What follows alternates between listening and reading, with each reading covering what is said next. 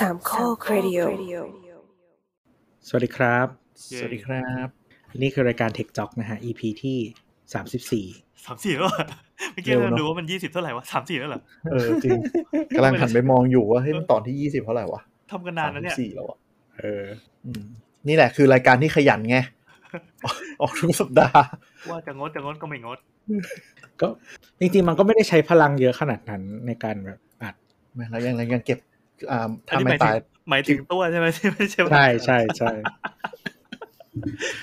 เรายังต้องมีมุกที่ว่างทางเทคโนโลยีไว้อยู่นะเว้ยอ๋อง้างไม่ใช้ เจอปกมินิมอลมินิมอลทีไรก็ให้สังหรณ์ใจไว้ได้เลยต้องอีพีแน่นอน เป็นคนรังวงการมันทำได้ทีเดียวปะวะ เอ้ยมันเป็นโควต้าได้รายการละครั้งไง มันมีด้วยเหรอขอมั่งดิแม่คุณหมอขาเงี้ยทำได้เหรอบางทีรายการก็แบบคุณหมอขามันแบบสิบนาทีอะไรอย่างเงี้ยมันก็ไม่ได้แล้วปะจริงจริงแม่แต่ว่าโมเดลนั้นใช้เพราะว่าหมอยุ่งไงอืมถ้าได้เจอกันก็อาจจะได้ตอนมากกว่านี้ ไหนมาเล่นอะไรกันดี วันนี้ อะแนะนำตัวก่อนละกัน อืม สวัสดีครับที่เจตัวครับ ทีเจเคนครับ ครับ และทีเจแอนทำรายทำเสียงทำไมครับถ้ามันเบื่อแล้วไงแนะนำตัวเรื่อยๆมันต้องมีอะไรบ้างและทีเจแอนพวกเรามาจากเทคจ็อกรายการที่จะย่อยความรู้เกี่ยวกับเทคโนโลยีง่าย ๆ ให้ง่ายแบบออกออกๆ เนี่ยครับกินสโลแกนนะครับเทคจ็อกมาออกทุกวันโอ้ไม่ได้ว่ะไม่ได้ว่ะแต่วันนั้นอ่านจากไหนไม่รู้ว่าเขามันมีทริคก็บอกว่าทำยังไงแล้วจะไม่ออกทำยังไงครับจำไม่ได้แล้วอะ ถ้าใครผู้ฟังรู้มาบอกหน่อย ไม่หมายถึงว่าแบบมันจะไม่สำลักอะ ก็อย่าแรงดีทำอย่างนุ่มนวลก็ไม่ออกแล้ว มันเคยมีคำถามในคุณหมอค้าไหมว่ามันแบบมีผลอะไรต่อคอหรือเปล่าอ่าโอเคงั้นฝากคำถามไปที่คุณหมอค้านะน่าจะมีหมอที่เชี่ยวชาญเรื่องคอเรื่องคอ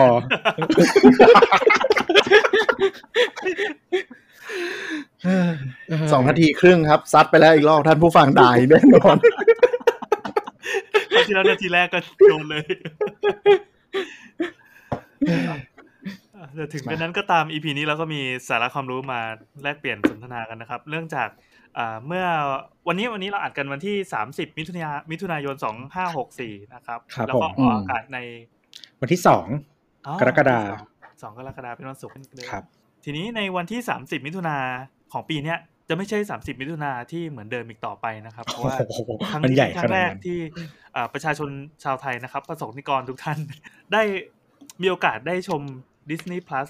ดอกจัน Hotstar ดอกจัน Disney Plus Hotstar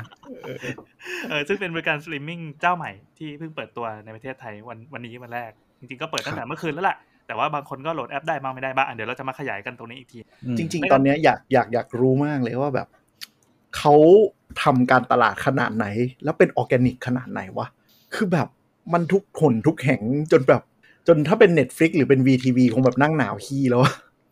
คือเรารู้สึกว่าเขาก็ลงเงินเยอะเหมือนกัน แล้วก็อืมมี localize marketing หมายถึงว่าแบบ content content ในที่นี้หมายถึงว่า marketing content นะ ไม่ใช่ content ใน streaming นะอ่าอ่าอ่าเอออย่างเช่นแบบวันนี้เขามีปล่อยคลิปที่เป็นเอ่อมาร้องเพลงประกอบพวกเอ่อแอนิเมชันใช่ไหมของดิสนีย์อ่าแบบเอ่อแบบ Little Mermaid เอ่ออม Beauty and the Beast นู่นนี่นั่น ที่เป็นนักร้องไทยอืมแล้วก็แบบอืมถ่ายเป็นเหมือนแบบ ถ่ายแบบโคตรไทยอะที่มันจะเป็นเหมือนอยู่ในห้องโถง แล้วก็แบบแต่งตัวแล้วก็แบบกล้องตัดไปตัดมาอะไรอย่างเงี้ยนึกถึงโฆษณาดีแท็สมัยก่อนอะก็เลยไปดูจากไหนกันวะเนี่ยไม่เห็นรู้ Twitter จ้าอ๋อคุณอยู่ใน Twitter ยังไงครับ วันนี้ออฟไลน์ครับวันนี้มาอยู่ข้างนอกอะเออแล้วไงแล้วไงแล้วไงมีอะไรบ้างเออ นั่นแหละ แล้วก็มีอันนี้เห็นที่เขาปล่อยมาแล้วเขาจริงๆ ก็จะมีเล่นพวกแบบแฮชทงแฮชแท็กที่จะเป็นซื้อนั่นแหละ เออแล้วก็มีนี่ด้วยก็มีแบบสัมภาษณ์ดารา สัมภาษณ์อะไรอย่างเงี้ย ที่แบบอืมชวนมาดูกันอะไรอย่างเงี้ย ครับก็มีผม แล้วก็มีคนถามว่าแบบอ้าวแล้วคุณเอลซ่าไม่มาเหรอเออว่ะคุณเอลซ่าเข้าไปไหนครับผมเพราะว่ามันมีเพลงเอลซ่าด้วยอันนั้นนะแต่ไม่มีคุณเอลซ่าอยู่นะครับเอลผมซ่าติดงานอยู่หรือเปล่าครับ หรือว่ากำลังฉีกินดวัขคนซีมอยู่ครับอ่าเออแต่ว่าแต่ว่ามันมันเราว่ามันน่าสนใจตรงที่แบบ เราว่าแบรนด์มันแข็งด้วยอะแล้วทุกคนพร้อมที่จะแบบพูดถึงอะ คือออเราแล้วเราดูมันมันมันหลายเพจที่มันแบบอืมมันก็ไม่น่าได้เงินได้งานสปอนนะนะแต่ก็เป็นอืมอัปเดตที่ต้องทำอะแล้วก็มีแบบมีคอนเทนต์อันใหม่ที่คือมันมีวลีอันหนึ่งที่มันฮิตที่ฝรั่งแล้วก็มันมาฮิตที่ไทยต่อใช่ไหมก็แบบ Netflix and chill อะไรประมาณนี้ใช่ปะอ่า มันก็วันนี้ก็เห็นคนเล่นเยอะแบบ มาดู Disney Plus ที่บ้านเราไหมอะไรเงี้ยอ๋อ เออซึ่งเราก็เชื่อว่ากระแสแบบ hype แบบออร์แกนิก มันก็ก็คงจะมีจริงเนาะอืมเพราะว่ามันก็เป็นแบรนด์อันเป็นที่รักอยู่ของประชาชนใช่พอสมควรใช่แล้วตัวชูโรงมันก็คือนี่ไง ไอซีรีส์ exclusive ใช่ไหมของอืมทั้ง Marvel ของทั้ง Star Wars อะไรเงี้ยที่มีแฟนคลับรออยู่แล้ว ครับอาแต่สำหรับรายการเราก็ บอกตามตรงว่าเรารับสปอนเซอร์มานะครับ จะได้ดูแบบยิ่งใหญ่ยิ่งใหญ่นิดนึงครับอ๋อนี่คืออะไร spon con spon conยุคอดอยากปากแห้งได้มาถึงแล้ว มาใครจะไปจ้างเราวะอะอย่างนี้อ่าดังนั้น EP นี้เราก็จะคุยกันเรื่องเรื่องอะไรแบบเนี้ยครับ เรื่องสตรีมมิ่งซึ่งจริงๆอ่า Disney Plus เราเคยหยอดไว้นิดหน่อยใน EP ที่อืมรวมคุยกันครับหลายเรื่องที่ EP แต่ว่าตอนนั้นมันยังไม่มาจริง เราแบบพูดถึงเฉยอืม คราวนี้ไหนๆก็มาแล้ว เราก็เลยหยิบยกเรื่องของพวกอ่าบริการพวกการเปลี่ยนผ่านโลกอะจากการที่ว่าเราเคยซื้อซอฟต์แวร์มาก่อน หรือว่าซื้อบริการต่างๆ หรือว่า subscription เออพวกอะไรต่างๆเนี่ยเปลี่ยนมาเป็นระบบ subscription ก็คือการเช่า คือจ่ายจ่ายเป็นครั้งครั้งๆเป็นระยะเวลาไปเอออืมๆครับมีอะไรบ้างอีพีนี้น่าจะเบาๆนะ เพราะว่าเคนก็เตรียมตัวมาพอสมควรแบบครับลื่นไหลอืมไม่ได้เตรียมอะไรเลยนั่งจัดห้องอยู่ จัดห้องจัดห้องอะไร ผนังก็เบี้ยวเฮ้ยแก้แล้วแก้แล้ว เราปรับทุกเฟอร์นิเจอร์เข้าหาผนังอันนี้นี่ไม่ใช่ห้องที่มีแมวใช่ไหมไม่ใช่ไม่ใช่แม่อยู่คอนโดแฟนอย่าอย่าอย่าพี่แอนแม่ง คนดูงงแล้วตอนนี้หัวเราะอะไรกันไม่เราจะไม่เล่าในรายการนี้โว้ยเอาเลยจะไม่เล่าเหรอแล้วเราไปเล่าที่ไหนอะ exclusive content ด้วยอย่าอย่าจำไว้นะครับท่านผู้ฟัง อ่าอะไรที่อยู่บนอินเทอร์เน็ตมันไม่ใช่ความจริงนะครับ ถ้าใครอยากฟังนะฮะ ก็ DM มานะครับ เดี๋ยวเราจะส่งเลขบัญชีให้ โอ้ DM แตกแน่เลยอะโอเคมา ยังไงกันดีอืมอะอะมา Disney Plus ก่อนละกันครับไหนๆก็เออเป็นกระแสอยู่ตอนนี้ คือเราตอนเมื่อคืนอะตอนเที่ยงคืนแล้วเราก็พยายามโหลดแอปมันไม่มีเว้ยอืมอ่าเออ บน iOS ใช่ไหมคืนบนยี่สิบ iOS เก้าที่กำลังจะข้ามมาสามสิบเนาะบน tvOS ครับ เราไม่ดูในมือถือครับ TVOS ก็มันไม่มีมันมันใครจะใช้ tvOS ในไทยโอ้แต่เขารองรับแค่นี้มึงจะไม่ใช้ก็เรื่องของมึงเขารองรับแค่นี้เผื่อท่านผู้ฟังไม่รู้นะครับ ใครใช้สมาร์ททีวีที่เป็น LG กับ Samsung ครับยังผมโหลดแบบ App Store ในไทยไม่ได้ครับถ้าผมจะเว็บหาเว็บ OS ไทยส่งไทยเส้นอะไรเขาไม่รองรับ อ่า ถ้าจะโหลดมันมีวิธีอยู่ แต่ก็ไปหาวิธีกันละกัน เอาเป็นหลักๆ ก็คือต้องข้ามไป account ประเทศอื่นก่อนแล้ว log in แล้วก็เดี๋ยวค่อยอะไรอย่างเงี้ยมันมีอินเดียมาเลอินโดอะไรอย่างงี้มั้งลองลองดู เหมือนที่ไม่เหมือนเหมือนเหมือนคุ้นๆว่าที่มาเลก็ยังไม่มา เพราะว่าเขาเปิดก่อนเรา อืมอืมนั่นแหละเปิดก่อนเราประมาณเดือนหนึ่งแล้วก็ส่วนเท่าอ่าที่รู้กันก็คือ Disney Plus มันจับมือกับ AS เข้ามาเนาะซึ่งกล่อง AS Paybox ยังไม่รองรับนะครับ แต่แต่กล่อง True มาแล้วนะครับ เพราะว่ามันเป็น Android ของเออ AS ผม Paybox เพราะ AS อะมันเป็น Android เหมือนกัน แต่มันเอา App Store ออกนะฮะ ใช่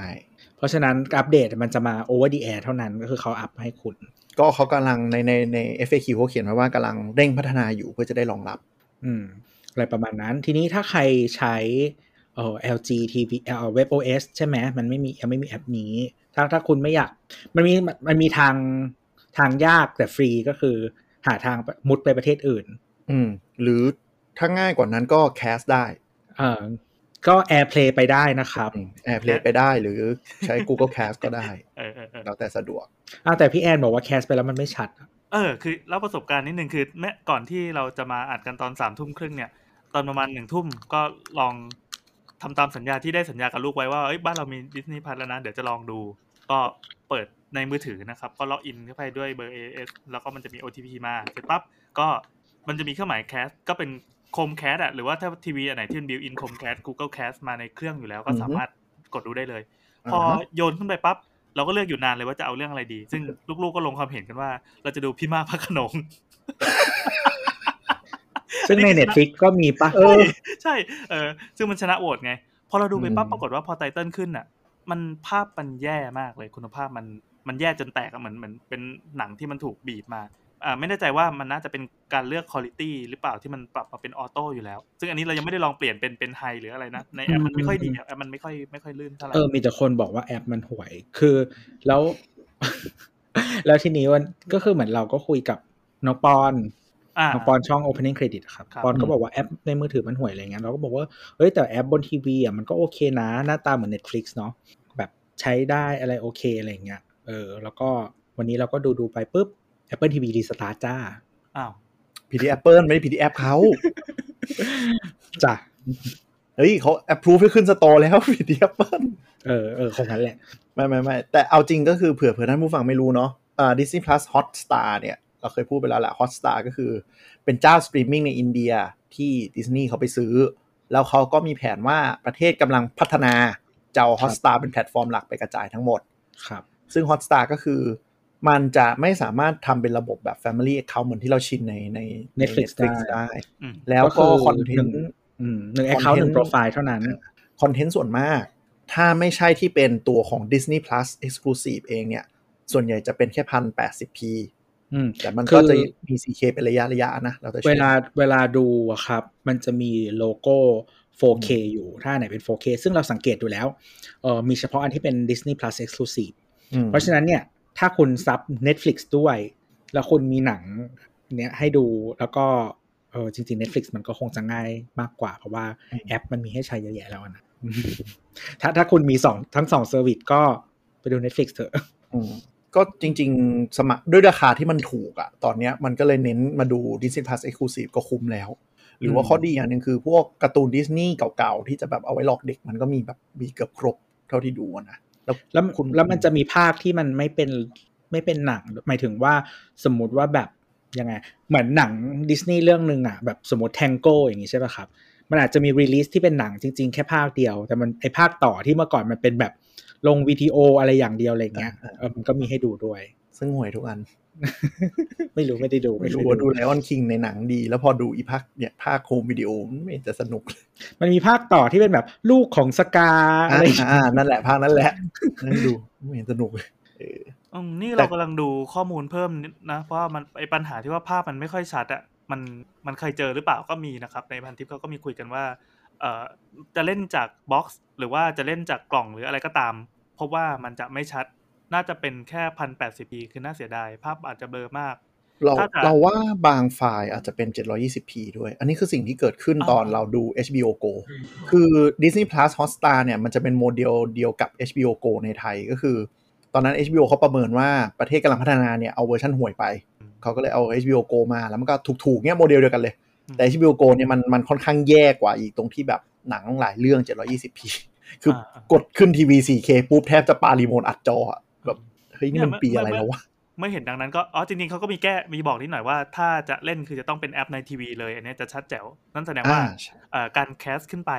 เราไม่รู้ว่าว่าเพราะอะไรเดี๋ยวเดี๋ยวคิดว่าความรู้คงจะพัฒนากันไปเรื่อยๆหลังจากมี user ใช้กันเยอะๆแล้วเปรียบเทียบกันเยอะๆแต่ที่แน่ก็เราก็สลับไปดู Netflix หมดเลยวันนี้อืมการเปิดแต่ตัวว่าที่ไม่ค่อยดีเท่าไหร่แต่วันนี้เราลองใช้กับทีวีซัมซุงเอ่อที่ที่ออฟฟิศเราเองก็มันเนื่องจากไม่มี Apple TV เนาะก็เลยใช้ AirPlay ไป ก็ชัดนะเออ ต้องดูเรื่องเน็ตด้วยเราเข้าใจว่าเขาใช้เอ่ออัลกอริทึมที่อ่าโหลดเร็วก่อน แล้วค่อยๆ ปรับ bitrate ขึ้น แต่ว่าก็คือคือเราที่ที่ที่ที่ออฟฟิศเนี่ยมันเป็นเน็ตห้าร้อยห้าร้อยอืมเออแล้วก็มัน เดี๋ยวก่อนนะ เออใช้ AirPlay แล้วก็พอดีดู Wanda Vision ไงก็เลย มันก็เลยชัดอยู่แล้วแหละ คิดว่า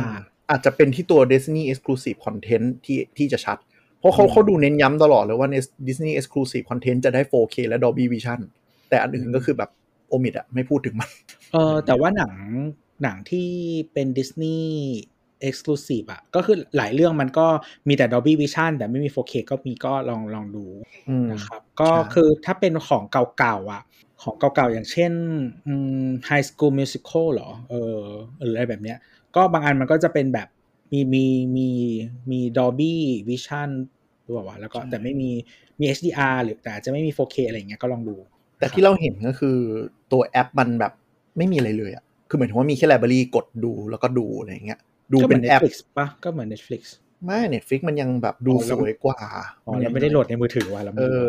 มี setting คือ setting อะไรอย่างงี้ได้ปะ อันนี้คือเราเราเรามี experience ในทีวีอย่างเดียวอืมคือนี่เอ่อ Hotstar มันแบบมันไม่มีอะไรเลยอะก็คือมีแบบมีมีโปสเตอร์แปะแปะแปะแปะแล้วก็กดเปิดกดเปิดกดเปิดอะไรเงี้ยแต่อย่างดีแบะสักเราชอบตรงที่ว่า title ของหนังอะมันเป็น title จริง ๆ เป็นเป็นโลโก้ของหนังจริงอืมอืมใช่ แต่ว่าในในในทีวีอะเหมือนเหมือน Netflix เลยดีไซน์อืมอืมแต่ในในมือถือแบบเราแค่รำคาญให้มันเป็นสีขาวๆแล้วก็มีปกแปะแปะแปะแปะแล้วแอปก็ไม่ได้เร็วมากอะบางทีก็กระตุกๆอ่าอะอัปเดตจากคุณ ผู้ชมทางบ้านชาวเน็ตนะครับอืมเขาบอกว่าถ้าใครอยากดูให้ชัด ถ้าใช้มือถือซัมซุงแล้วก็ทีวีซัมซุงมันจะมีไอ้ปุ่มปุ่ม Smart Play ของซัมซุงที่แบบเลื่อนเลื่อนแถบข้างบนลงมาแล้วก็กด Smart Play มันคือการ cast ขึ้นทีวีอีกแบบของซัมซุงที่ดีกว่าเออเราคิดว่าอันนี้มันน่าจะเป็นการ cast จากมือถือ ซึ่งซึ่งไม่ค่อยดีเท่าไหร่นะคือการจากมือถือไปขึ้นในทีวีอาจมัจะนต้ดีงเลย์ศัอาจจะอะไร Wi-Fi อย่างนี้ใช่ไหมอะไรแบบนั้นเออดี๋ยวต้องลองเล่นกันไปก่อนอะแล้วก็คนก็เริ่มเจอแล้วว่าหนังหลายเรื่องที่มีเวอร์ชัน21ต่อ9 บางอันที่ไม่ใช่หนังหลักก็โดนตัดหรือเป็นเวอร์ชัน16ต่อเก้าต่อเก้า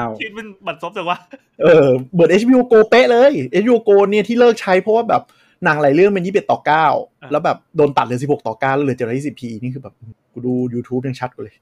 โอ้โหเออนั่นแหละ ต้องรอดูกันต่อไปว่าเขาจะปรับยังไงหรือว่ายังไง เพราะตลาดไทยก็แบบมันเราว่ามันมีความ sophisticated สูงอะอาจจะต้องมีกระแสดันขึ้นไปว่าแบบเฮ้ยไม่โอเคโว้ยอะไรอย่างนี้อืมแต่พอพอมันเปิดมาถูกไง ตอนนี้ใครสมัครโปรโปรพีลอนก็เดือนละ35 บาท ใครสมัครโปรตอนนี้ก็เดือนละ 49 บาท ใช่ แต่ว่าถ้าสมัครรายปีมันจะปีละสี่เก้าเก้าก็จะถูกถูกกว่าสี่สิบอ่าสี่สิบเก้าบาทหน่อยใช่ ถือว่าค่อนข้างถูกแล้วก็ไลบรารีมันก็โอเคไง คนก็เลยอาจจะแบบอืมก็ได้วะอะไรเงี้ยอย่างน้อยอันที่มันเป็น Exclusive จริงๆอะมันยังชัดเท่าเท่าตัวแม่อืมยังไม่โวยเท่าไหร่ สิ่งที่ต่างจาก Hotstar อย่าง Hotstar อย่างที่ต่างจาก Disney Plus เมอ่าตัวอเมริกาก็คือ เรายังไม่มีระบบซื้อหนังชนโรงอืม ในอเมริกาเนี่ย ตัว Disney Plus จุดเด่นที่เขาชนะ ไม่ชนะดิ ที่อวยกว่าสตรีมมิ่งอื่น คือหนังชนโรงจะมีฉายด้วยอ่าซื้อได้เรื่องละแบบ 29 เหรียญอะไรอย่างเงี้ยบางทีประมาณนั้น ซึ่งมันก็เลยน่าสนใจที่เราหยิบ Disney Plus มาคุยกันวันนี้ว่า เอ้ย ทิศทางของโลกเนี่ย ในโลกของซอฟต์แวร์ หรือแม้กระทั่งไม่ซอฟต์แวร์เนี่ยมันเริ่ม shift จากการซื้อขาดเนาะอืมมาเป็นการเช่าครับ อืมหรือที่เรียกว่าซอฟต์แวร์ as a service อะไรอย่างเงี้ยอ่า เดี๋ยวนี้มันมันจะมีแบบอะไรนะ ไอ้นู่น as a service ไอ้นั่น as a service ด้วย คือเป็นการเช่าใช้มก็คือเราไม่ได้มองว่าตัวซอฟต์แวร์เราซื้อโค้ดของโปรแกรมมาแล้วก็มา run ใช้ แล้วก็ถ้ามีเวอร์ชันใหม่ก็ค่อยไปซื้อใหม่หรือว่าจ่ายเงินอัปเกรดในราคาที่ถูกกว่าอะไรเงี้ย วิธีการคิดมันจะเปลี่ยนไปมันกลายเป็นบริการที่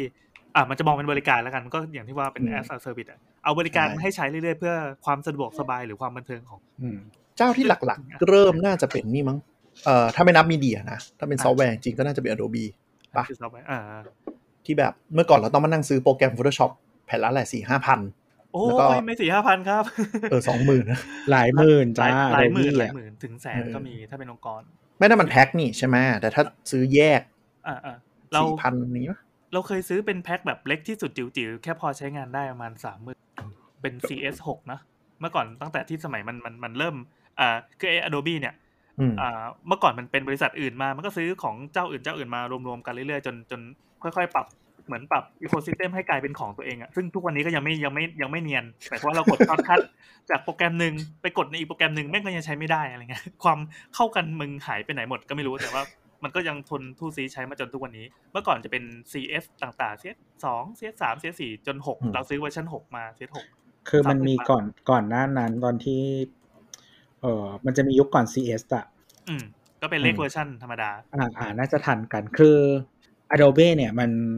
บางโปรแกรมเขาก็ซื้อมาใช่ไหมอ่าหมายถึงเออไปซื้อจากบริษัทอื่นมา ใช่ใช่ก็อย่างเช่น Macromedia ไม่รู้ใครชันหรือเปล่า ก็คือคนที่ทำ Flash มันก็จะมีจะมันมีโปรแกรมดังๆอยู่ก็คือ Flash เอ่อ Dreamweaver ทำเว็บ Fireworks อะไรประมาณนี้ซึ่งไม่เหลือแล้วปะไม่เหลือแล้วนี่ไม่เหลือไปแล้วหมดแล้วไปหมดแล้วแบรนด์เลิกใช้หมดแล้ว มันมีแบบเอามายุบรวมกันบ้างอะไรที่มันซ้ำซ้อนก็เนี่ยคือสมัยนั้นอะสามตัวเนี้ยคือดังๆของของมันเลย แล้วก็จะมีแบบมีอะไรวะ Authorware หรืออะไรสักอย่างอ่าอ่าไว้ทำสื่อการสอนสมัยก่อน ใช่ใช่ใช่เคยทำให้แม่อยู่รู้จักคำว่า CAI ใช่ไหมมันใช้คำนี้บอกหรืออะไร AI สักอย่างหนึ่ง จำไม่ได้แล้วว่าน่าจะใช่แต่ตอนตอนเด็กๆเคยใช้อะเคยทำให้แม่ เออ ไม่ไม่เป็นมิดเลยอะเฮ้ยมันไม่ยากแล้วเออสสมัยสมัยนั้นรู้สึกว่ามันไม่ยากอะแล้วก็รู้สึกว่าแบบ คือมันมีอีกบางคนเขาจะใช้ powerpoint ในการทำที่แบบตัวคลิกๆใช่ปะที่เป็นเหมือนหน้าแล้วแบบกดปุ่มแล้วไปแบบเป็นหไปน้าหนี้น้าต่อไปนู่นนี่นั่นอะไรเงี้ยอ่าซึ่งถ้าทำแบบนั้นบนออโตแวร์มันง่ายกว่ามากอ๋อคือเราว่ามันปัญหาของโปรแกรมในเครือ Adobe ทั้งตั้งแต่ตอนนู้นก็คือแม่งโหลดนาน อ๋อเรามาดูหน้าเปิดหน้าแล้วก็ดูนั่งจ้องตามันไปอะเอ Photoshop อเออเออแล้วก็จะชอบเป็นเป็นเอกลักษณ์ของ Adobe คือจะจะมีกรอบสี่เหลี่ยมขึ้นมาเป็นกลายเป็น splash หน้า screen แล้วก็โหลดสวยโหลดไปอะไรอย่างงี้ คือโปรแกรมอื่นสมัยนั้นจะเป็นนาฬิกาทรายหมุนไง อันนี้ก็จะแบบมี splash ของตัวเองอ่าอ่าแล้วก็มาปุ๊บคอมแม่งทุกอย่างจะค้าง ขนาดคอมคอมคิดว่าแรงแล้วนะ ยุคนั้นมันก็ยังล่อค้างเลย เปิดดีมิเวอร์เปิดแฟลชเนี่ย เออค้างอืมก็พัฒนามาเรื่อยเนาะครับพูดถึง Adobe เออ แล้วมันมาเปลี่ยนยุคไหนนะ CS 10ปะ หลัง CS 6ปะเออน่าจะ CS 6เป็นตัวสุดท้ายใช่ CS เออ6 CS 6ตัวสุดท้าย แบบซื้อเวอร์ชันสุดท้ายแล้วก็เปิด CS เอ่อ CS มันย่อมาจาก Creative Suite อ่าครับผมก็เหมือนเขาแพ็คมัดมัดรวมกันนะ โปรแกรมที่เหลือๆอยู่ของเขาเนี่ย เรียกว่าสำหรับครีเอเตอร์แล้วกันสมัยนี้มีคำที่เรียกง่ายดี เออ ก็แบบมันมีแล้ว Photoshop Illustrator อ่า InDesign อะไรอย่างนี้ อ่าอืมเมื่อก่อน InDesign คืออะไรวะ PageMaker เหรอ ใช่เพจเมเกอร์ครับผมแกจัด คือเราใช้ InDesign ไม่เป็นนะแต่เราใช้ PageMaker เป็น เออเราก็ใช้ยุค PageMakerนั่นแหละนั่นแหละกลายเป็นว่า skill สมัยก่อนเราต้องมานั่งเขียนเว็บทำอะไรดีดีไซน์กันนี่เนาะสมัยนี้คือ skill คือเปิด Facebook เปิด Account เปิดนู่นเปิดนี่เป็นหลัก ใช่ใช่คือจำได้ว่าตอน มอะไรวะมสองหรืออะไรประมาณเนี้ยที่อาจจะที่แบบสอน HTML แล้วก็เขียนอะไรเออเฮ้ยเราพยายามจะไม่ย้อนอดีตกันมากแล้วกัน ฟังดูแบบรู้สึกว่าถ้าถ้าเราเก็ตอยู่คนเดียวจริงๆคุณผู้ฟังก็เก็ตแหละทำเป็นอะโอเคกลับมาฮะครับกลับมาปัจจุบันโลกปัจจุบันกลับมาก็คือเปิดตัว CC ใช่ไหมที่อยู่ๆก็ CC เปิดตัวมา แล้วก็แจ้งว่าจะไม่มีระบบซื้อขาดอีกต่อไป เป็น Creative Cloud จริง ๆอะมันยังซื้อขาดได้นะช่วงแรกอะ เพราะว่ามันมีคนที่ใช้บริการต่อเนื่องหมายความว่าใช่ใช่ซื้อซื้อของเก่าแล้วจำเป็นจะต้อง maintain กลุ่มลูกค้ากลุ่มนั้น อืมอืมแต่เขาเขาก็ประกาศว่าจะแบบ phase out ไปนี่ใช่ไหมจะเปลี่ยนทุกคนมา CC หมดใช่ไหมใช่ใช่ใช่ใช่สำหรับคอน sumer ใช่ปะคือมันเป็นยุคเปลี่ยนผ่านตรงที่ว่าพออินเทอร์เน็ตมันเข้ามาแล้ว ตอนแรกมันจะยังตะกุกตะกักนิดนึง เพราะว่าเรายังโหลดซอฟต์แวร์ด้วยกัน เปิดโหลดอะแล้วก็อีกสักชั่วโมงหนึ่งค่อยมาดูว่าโหลดเสร็จหรือยังอะไรอย่างเงี้ยเออพอความเร็วมันพอแล้วเราก็ไม่ต้องไปซื้อพวกดีวดีอะไรกันมา ไม่ต้องมาติดตั้งกันผ่านวงแลนหรืออะไรอย่างงี้เออก็จิ้มโหลดเออพอมันพอมันง่ายปั๊บมันก็แปลว่าเราสามารถอัปเดตเป็นเวอร์ชันใหม่ที่สุดได้ตลอดเวลา แล้วก็แก้ปัญหาเรื่องการละเมิดคือสมัย Xbox อะที่ Xbox อะไรวะสามวันเหรอ ตัวไหน ตัวแรกสุด no no no ที่ที่มัน announce ว่าแบบ เออจะต้องเช็ค ต่ออินเทอร์เน็ตทุก 24 ชั่วโมงอะอ่าเช็คการอ่าเช็คของปลอมออนไลน์อะเรื่อยไอ้บล็อกวันเออวันวันใช่ปะที่คนด่ากันชิบหายเลยอะใช่ใช่แต่ทุกวันนี้ก็คือ Xbox หรือว่า PlayStation ถ้าไม่มีอินเทอร์เน็ตเลยมันก็แบบ คือ Xbox ที่มันโดนด่าไม่ไม่ไม่ใช่แค่เรื่องเรื่องต่อเน็ตด้วยคือต่อเน็ตด้วยส่วนหนึ่ง แต่ว่าอันที่โดนด่าจริง ๆ คือเกมแผ่นที่ซื้อมา พออืมโหลดเข้าไปในเครื่องปุ๊บมันจะล็อกเครื่องอืมขายต่อไม่ได้ส่งต่อไม่ได้ ซึ่งก็แบบ แบบทำให้บนเน็ตไฟลุกท่วมมาก เพราะว่าวัฒนธรรมการเล่นเกมอเมริกาคือ รีบซื้อรีบจบ แล้วก็ไปฝาก GameStop ขายอืมอะไรอๆย่างเงี้ย อ๋อ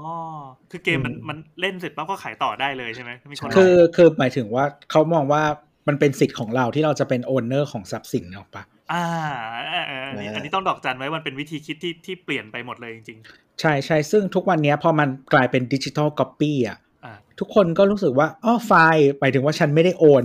เพราะจริง ๆ มันผูกกับไอคาวทุกคนนะอ่าคือการที่คนจะ transfer ownership อะมันไม่ใช่แค่แบบ physical หมายถึงว่าของที่เป็นแบบของแล้วก็ยื่น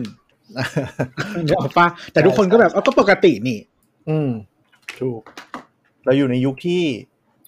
ถ้าเป็นอะไรที่มันไม่ได้ซื้อเป็นชิ้นเป็นจับต้องได้ มันจะกลายเป็นการเหมือนเช่าใช้หมดเลยนะอ่า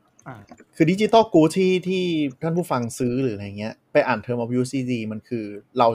จะยืมมาใช้จนกว่าจะหมดระยะเวลา service นะ เราไม่ได้ซื้อมันจะเขียนไว้เลย เหมือนเวลาเราเล่นเกมออนไลน์พวกไอเทมในเกมทั้งหมดอย่างเงี้ยมันไม่ได้บอกว่าเราซื้ออ่าโอเคมันไม่มันบอกว่าเราซื้อแต่ว่าเราจะมีสิทธิ์ใช้จนแค่แบบเกมมันปิดเท่านั้นไม่ได้มี ownership อะไรมากกว่านั้นอันเรียกว่าซื้อสิทธิ์แล้วกัน เออ ประมาณนั้นอะเป็นเป็นเขาเรียกว่าอะไรเหมือนเหมือนเช่าแต่จ่ายเงินครั้งเดียว อืม เออ ประมาณนั้นมากกว่า มันก็ทำให้ไม่เข้ากฎหมายในเชื่องของอะไรนะ พอซื้อสิทธิ์ของเราเราสามารถส่งต่อได้อะไรเงี้ยเราก็จะไม่มีสิทธิ์ทำได้หมดเลย ก็จะมีทีมกฎหมายที่เขามาดูตรงนี้โดยเฉพาะ อืมคือมันมียุคหนึ่งอะที่ที่เป็นช่วงเปลี่ยนผ่านละกัน เออน่าจะเป็นช่วง Blu-ray ที่ค่ายหนังหลาย ๆ ค่าย มันจะแถมdigital download มาให้อืมอันนี้ที่ไทยอาจจะไม่มีแต่ว่าที่อเมริกามีก็คือ มันแถม digital download version มาให้ ซึ่งทุกเจ้าอะก็จะมีแพลตฟอร์มของตัวเอง แบบดิสนีย์ก็มีของตัวเองเออแบบ Paramount ก็มีของตัวเองวอร์เนอร์อะไรนู่นนี่นั่นอะไรประมาณเนี้ยแล้วมันมีวันหนึ่งที่เหมือนกับว่าเหมือนเขาขายขายจริงจังอะว่าว่ามันมีสิ่งนี้นะแล้วแบบเหมือนทุกคนจะเจ๋งอะอืมไอ้ digital download เนี้ยมันมันไม่มันไม่ไอ้นี่อีกต่อไป เพราะว่ามันเป็นแบบแยกๆกันอะไรเหมือนเขาก็เลยตั้งเว็บขึ้นมาเว็บหนึ่งอะที่ทุกคน transfer สิทธิ์เข้ามาที่เป็นแบบ ตรงกลางได้แล้วก็ใช้ต่อได้อะไรหรอประมาณนั้นแต่เออใช่ใช่มันมีอันหนึ่งแต่จำชื่อไม่ได้ละ ไม่เคยรู้เลยน่าจะเป็นยุคที่เน็ตบ้านเรายังเหี้ยๆอยู่ เออนั่นแหละ แล้วก็เหมือนตอนนี้ก็หายหายๆไปละเพราะว่าเข้าสู่ยุคสตรีมมิ่งแทนอืมอืมก็คือแบบคนไม่อยากคนคนก็ไม่อยากโอน digital content แล้วแหละ หมายถึงว่าถ้ามันกระจายอะนะ เจ้าที่มันยังอยู่ก็อาจจะเป็นแบบ iTunes Store อะไรเงี้ยที่ยังขายได้อยู่ อืมอืมเออแต่มันแล้วก็มันแย่ลงไปเยอะเหมือนกันนะหมายถึงว่าการซื้อ ใช่ใช่หายไปเลยแล้วก็แล้วก็ Play Store ก็อาจจะยังมีบ้าง แต่เราไม่แน่ใจความ popular อะไรเงี้ยเพราะว่าเรารู้สึกว่าในไทยคอนเทนต์มันแพง แพงกว่า iTunes อืมอืมเออแต่ว่าส่วนตัวเราก็ซื้อหนังใน iTunes นะ ซื้อเพลงซื้อหนังแต่ว่าเดี๋ยวนี้เพลงเลิกซื้อไปละ แต่หนังเนี่ยยังมีซื้อบ้าง แล้วที่ตลกตลกคือกลายเป็นว่าบางทีเดี๋ยวนี้สตรีมมิ่งคุณภาพดีกว่าซื้อค่ะ เหมือนบีบให้เราเลิกซื้ออะ เออแต่ว่าของของของ Apple อะมันเออมันอัปเกรดให้ตลอดอืมสมมุติว่าวันหนึ่งที่เราซื้อสมัยนั้นเขามันว่าเป็นแอปแบเปิลบแล้วเว้ยเออกำลังจะบสอกมัยให้นั้นหมดว่าเปิดได้ไงวะสมัยนั้นมันเป็นแค่แบบ720ใช่ไหมแต่ว่าแบบวันนี้มันมี 4K เวอร์ชันแล้วมันก็คือแบบอัปเกรดให้เลยอ่าโดยที่คุณไม่ได้เสียอะไรเพิ่มอืมคุณสามารถดู 4K ได้อะไรประมาณใน library ที่คุณซื้อมาแล้ว อันนั้นแสดงว่าสิ่งที่เราครอบครองอะมันไม่ใช่การครอบครองตัวคอนเทนต์นั้น แต่สิ่งที่เราครเป็นสิทธิ์การชมเอ่อสิ่งที่เราครอบครองแล้วว่าเป็นเป็นบัญชีของเราอะ อืม สิทธิ์ในการชมบนแพลตฟอร์มนี้ด้วยนะนั่นหมายถึงว่าถ้าแพลตฟอร์มมันปิดอืมก็คุณก็อาจจะอดดู คือเมื่อก่อนอะ ถ้าเป็นซอฟต์แวร์หรืออะไรก็ตามอะเอ่อมันจะล็อกว่าให้ลงได้แค่เครื่องนี้เครื่องนี้ ถ้าเกินเครื่องปั๊บถือว่าแบบไม่ไม่โอเค แต่ทุกวันนี้คืออืมเราล็อกอินเข้าไปใน account เนี้ยอืม ส่วนใหญ่นะแบบบริการต่างๆ ไปเล่นเครื่องไหนก็ได้ตามสบายเหมือนเหมือนค่อยอืมๆเปลี่ยนวิธีคิดอะมันรู้สึกว่ามันพยายามจูนไปเรื่อยๆแล้วระยะเวลาที่ผ่านมาเวลามันก็พิสูจน์ว่าเอ้ยหนึ่งคนอะมันมันก็มันก็ถือเป็นเป็นเป็น account account ไป ซึ่งอืมสิ่งนี้มันทำให้เกิดตี้วัฒนธรรมการตี้ตี้ก็คือเอ่อเหมือนหารกันอะแล้วก็ให้ครับมีคนหนึ่งเป็นเจ้าภาพ พอเป็นเจ้าภาพอืมปั๊บแล้วก็ใครจะหารก็ว่าไป แล้วอ่าในในเจ้าของ service อะเจ้าของซอฟต์แวร์เขาก็จะมีการเห มือนออกกฎ fair use ว่าอืมให้ใช้ซอฟต์แวร์ของเราหรือว่าเกมของเราบริการของเราอ่าเนี่ยได้กี่เครื่องพร้อมกันกี่เครื่อง แล้วแต่จะออกกฎขึ้นมา อย่างเช่นคื Adobe ออะอืมมันมันก็มีความ gray area มาหมายถึงว่าพวกโดยเฉพาะพวกสตรีมมิ่งอาจจะเห็นชัดอืมเพราะสตรีมมิ่งจริง ๆ มันไม่ได้นับเป็นเครื่องที่ใช้ แต่มันจะนับเป็นแบบเครื่องที่ใช้พร้อมกันอืมแล้วมันก็จะยังมีกฎเรื่องของแบบต้องอยู่บ้านเดียวกันอืมอืมเออ แต่ว่าแบบเช็คไม่เช็คคืออีกเรื่องหนึ่งนะอ่าออกกฎไว้ก่อน เออมันก็เลย ใช่ใช่มันก็เลยเหมือนเป็น gray area ไง อย่างเช่นแบบ Spotify อย่างเงี้ย คือคุณต้องอยู่ household เดียวกัน อ่าทุกวันนี้ยังเป็นแล้วไหมก็ให้เช็คอยู่ไหมวิธีสุ่มเช็คเช็คคือพิมพ์พิมพ์พิมพ์ที่อยู่ให้ตรงกันแค่นั้นนะครับ อ๋อเออนั่นแสดงว่ามันไม่ได้จริงจังกับการเช็คเท่าไหร่ มันก็หลับตาไปข้างหนึ่งเพราะมันรู้สึกระมาณนั้น เพราะว่าตอนเนี้ยเหมือน balance มันกำลังโอเคอะ คือยูเซออืร์มก็ happy ไอ้เจ้าของ service ก็อะตอนนี้กำลังดี คือแต่ว่าก็ต้องมาดูว่าสมมติว่าถ้าตลาดมันโตแบบเต็มอะอ่า เขาจะรีดเงินจากคนยังไงอ่าอ่าใช่ใช่เออคือคือตอนนี้ถ้ามันเป็น growth period อะแปลว่าแบบโอเคเราเก็บ growth ใช่ไหมอ่าเออแต่ว่าวันที่ตลาดมันเต็มแล้วอะมันก็คือ growth ไม่ได้มันก็ต้องมิวคนเดิมให้มันแบบได้ได้เงินเยอะขึ้น คือราคาคือราคาเอออะไรอย่างเงี้ยซึ่ง Netflix ขึ้นราคาบ่อยมากที่อเมริกา ใช่ คือที่อเมริกานี่มิวเต็มที่แล้ว เพราะว่าน่าจะเริ่มอิ่มแล้ว เหมือนแบบขึ้นราคาทุกแบบหกเดือนหรืออะไรอย่างเงี้ยโห ขึ้นเหรียญหนึงอะไรอย่างเงี้ยอะแล้วยูเซอร์โอเคเหรอไม่โอเคก็ด่าแต่มันไม่มีตัวเลือกอะพี่อ๋อแสดงว่าตอนนี้คือครองตลาดแล้ว ใช่ ก็สั่งซ้ายหันขวาหันได้ คือตอนเนี้ยที่จริงๆที่อเมริกามันตลาดมันอาจจะมีเจ้าหลากหลายกว่าบ้านเรานะเออจริง ๆก็ อืมแต่มันมีหลายเจ้าที่บ้านเราไม่มีอืมเออในขณะที่บ้านเราอาจจะมีเจ้าทางเอเชียอะไรเงี้ย ซึ่งคอนเทนต์มันไม่ใช่ global content อะเนาะอืมคือกำลังจะบอกว่าเอ่อถ้าพูดถึง media streaming อะ มันกำลังเริ่มกลับไปเป็นยุคสมัยเคเบิลคือหมายถึงว่าอ่า Netflix ก่อนหน้าเนี้ยเป็นคนที่บุกเข้าไปในตลาด original content ก่อน เลยทำให้มันพอมี original content เยอะปุ๊บ หรือการซื้อสิทธิ์ขาด ส่วนใหญ่อย่าง Netflix ในอเมริกาเนี่ย คนติดหลายคนเพราะว่าไปซื้อเนี่ยซีรีส์ไทย ซีรีส์เกาหลี แล้วก็บอกบอกว่าเป็นของ Netflix ไปฉายบนอเมริกาอะไรอย่างนี้เยอะมากคือ ex- แบบผูก exclusive เลยว่าออนไลน์มีแค่กู แล้วก็เอาชื่อไปติดว่าเป็น Netflix เอ่อ ผลงานของ Netflix อะไรอย่างเงี้ยนะ original series อ่าคือจริง ๆ มันไม่ได้เป็น Netflix ทำนึกออกไหมแต่แค่ไปซื้อไปซื้อสิทธิ์ผูกขาดไว้เลยอ่าก็กระแสตอบรับค่อนข้างดีเลยทำให้ตอนนี้มันเริ่มมีเยอะ แต่เจ้าอื่นอะก็ไม่ได้อยู่นิ่งไงอย่างดิสนีย์หรือ Amazon เนี่ย ก็เริ่มบุก original content กันละทำมาแข่ง คือตอนแรก ๆ ที่ Netflix เข้ามาแล้วมันทุกคนก็คิดว่ามัน so ยิ่งใหญ่เพราะว่าอืมมันเป็นเจ้า ไม่ใช่เจ้าแรก แต่ว่าเป็นเจ้าที่แบบทำแล้วมันยิ่งใหญ่เจ้าแรกแล้วกัน เพราะว่าเขาก็มีคอนเทนต์จากทุกค่ายอะเนาะอืมอืมแต่ก็คือเหมือนพอมันดีอะ แล้วทุกคนแบบมันกลายเป็น เออเขาเรียกว่าอะไรอะ มันเป็นแบบช่องทางยิ่งใหญ่ช่องทางที่คนปกติ คนส่วนใหญ่ใช้มันแมสแล้วอะ คนอื่นก็เลยแบบว่าอ้าวแล้วกูจะแบบให้ของดีของกูไปให้มึงทำเงินเยอะทำไมอ่ากูทำเองดีกว่า ใช่ กูเป็นเจ้าของคอนเทนต์อยู่มึงไม่มีคอนเทนต์คอนเทนต์มึงศูนย์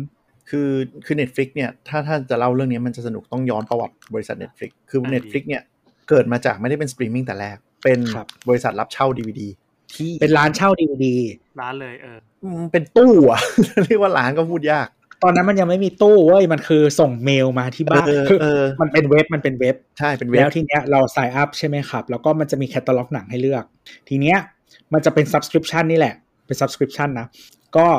เออราคาแพ็คมันจะประมาณว่าแบบเช่าได้กี่เรื่องต่อวีคหรืออะไรประมาณเนี้ยอ่าใช่ มันจะเป็นแพ็คยิ่งแพงก็คือสามารถคลิกได้แบบทีเดียวสี่เรื่องก็จะส่งมา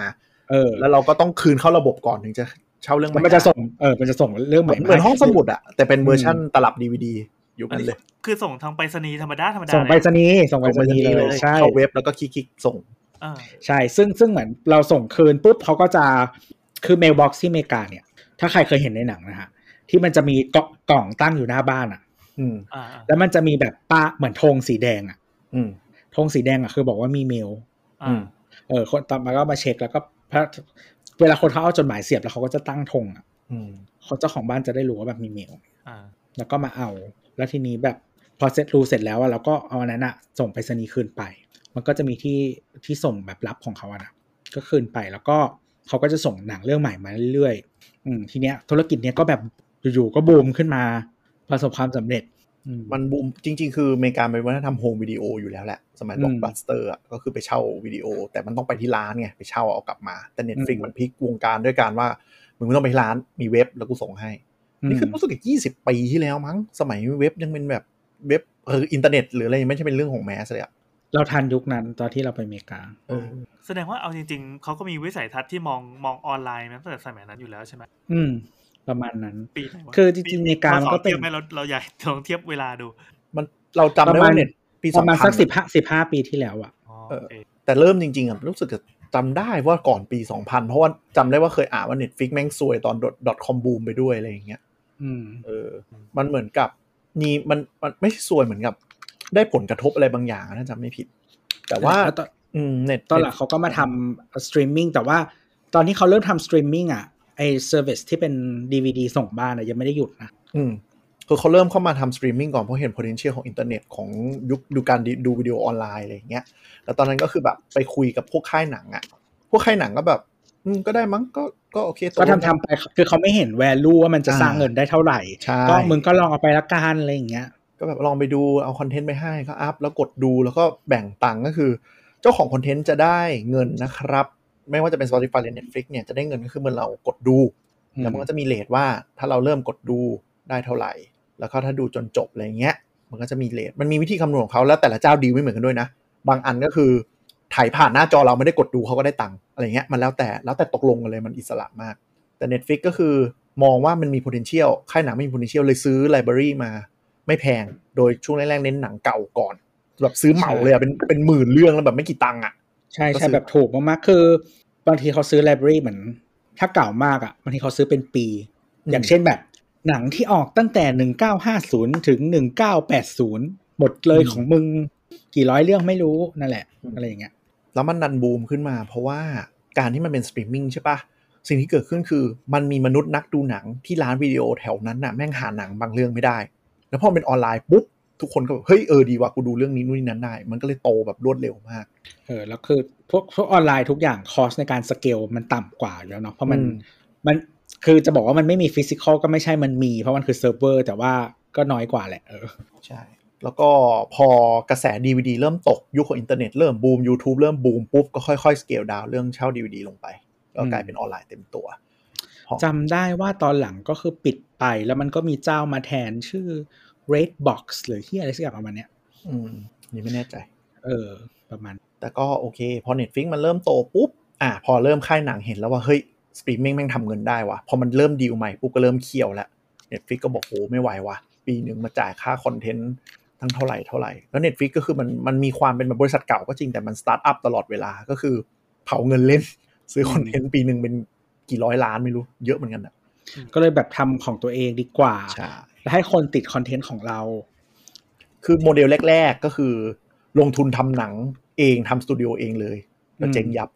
มันก็มีไม่คนมีจริงที่ทำแล้วเฟลเหมือนกันเนาะคือคนไม่เคยไงอ่าใช่ คนไม่มันเคยมันมันเป็นธุรกิจที่ไม่ไม่ง่าย อะอ่าทีคือเหมือนกับว่า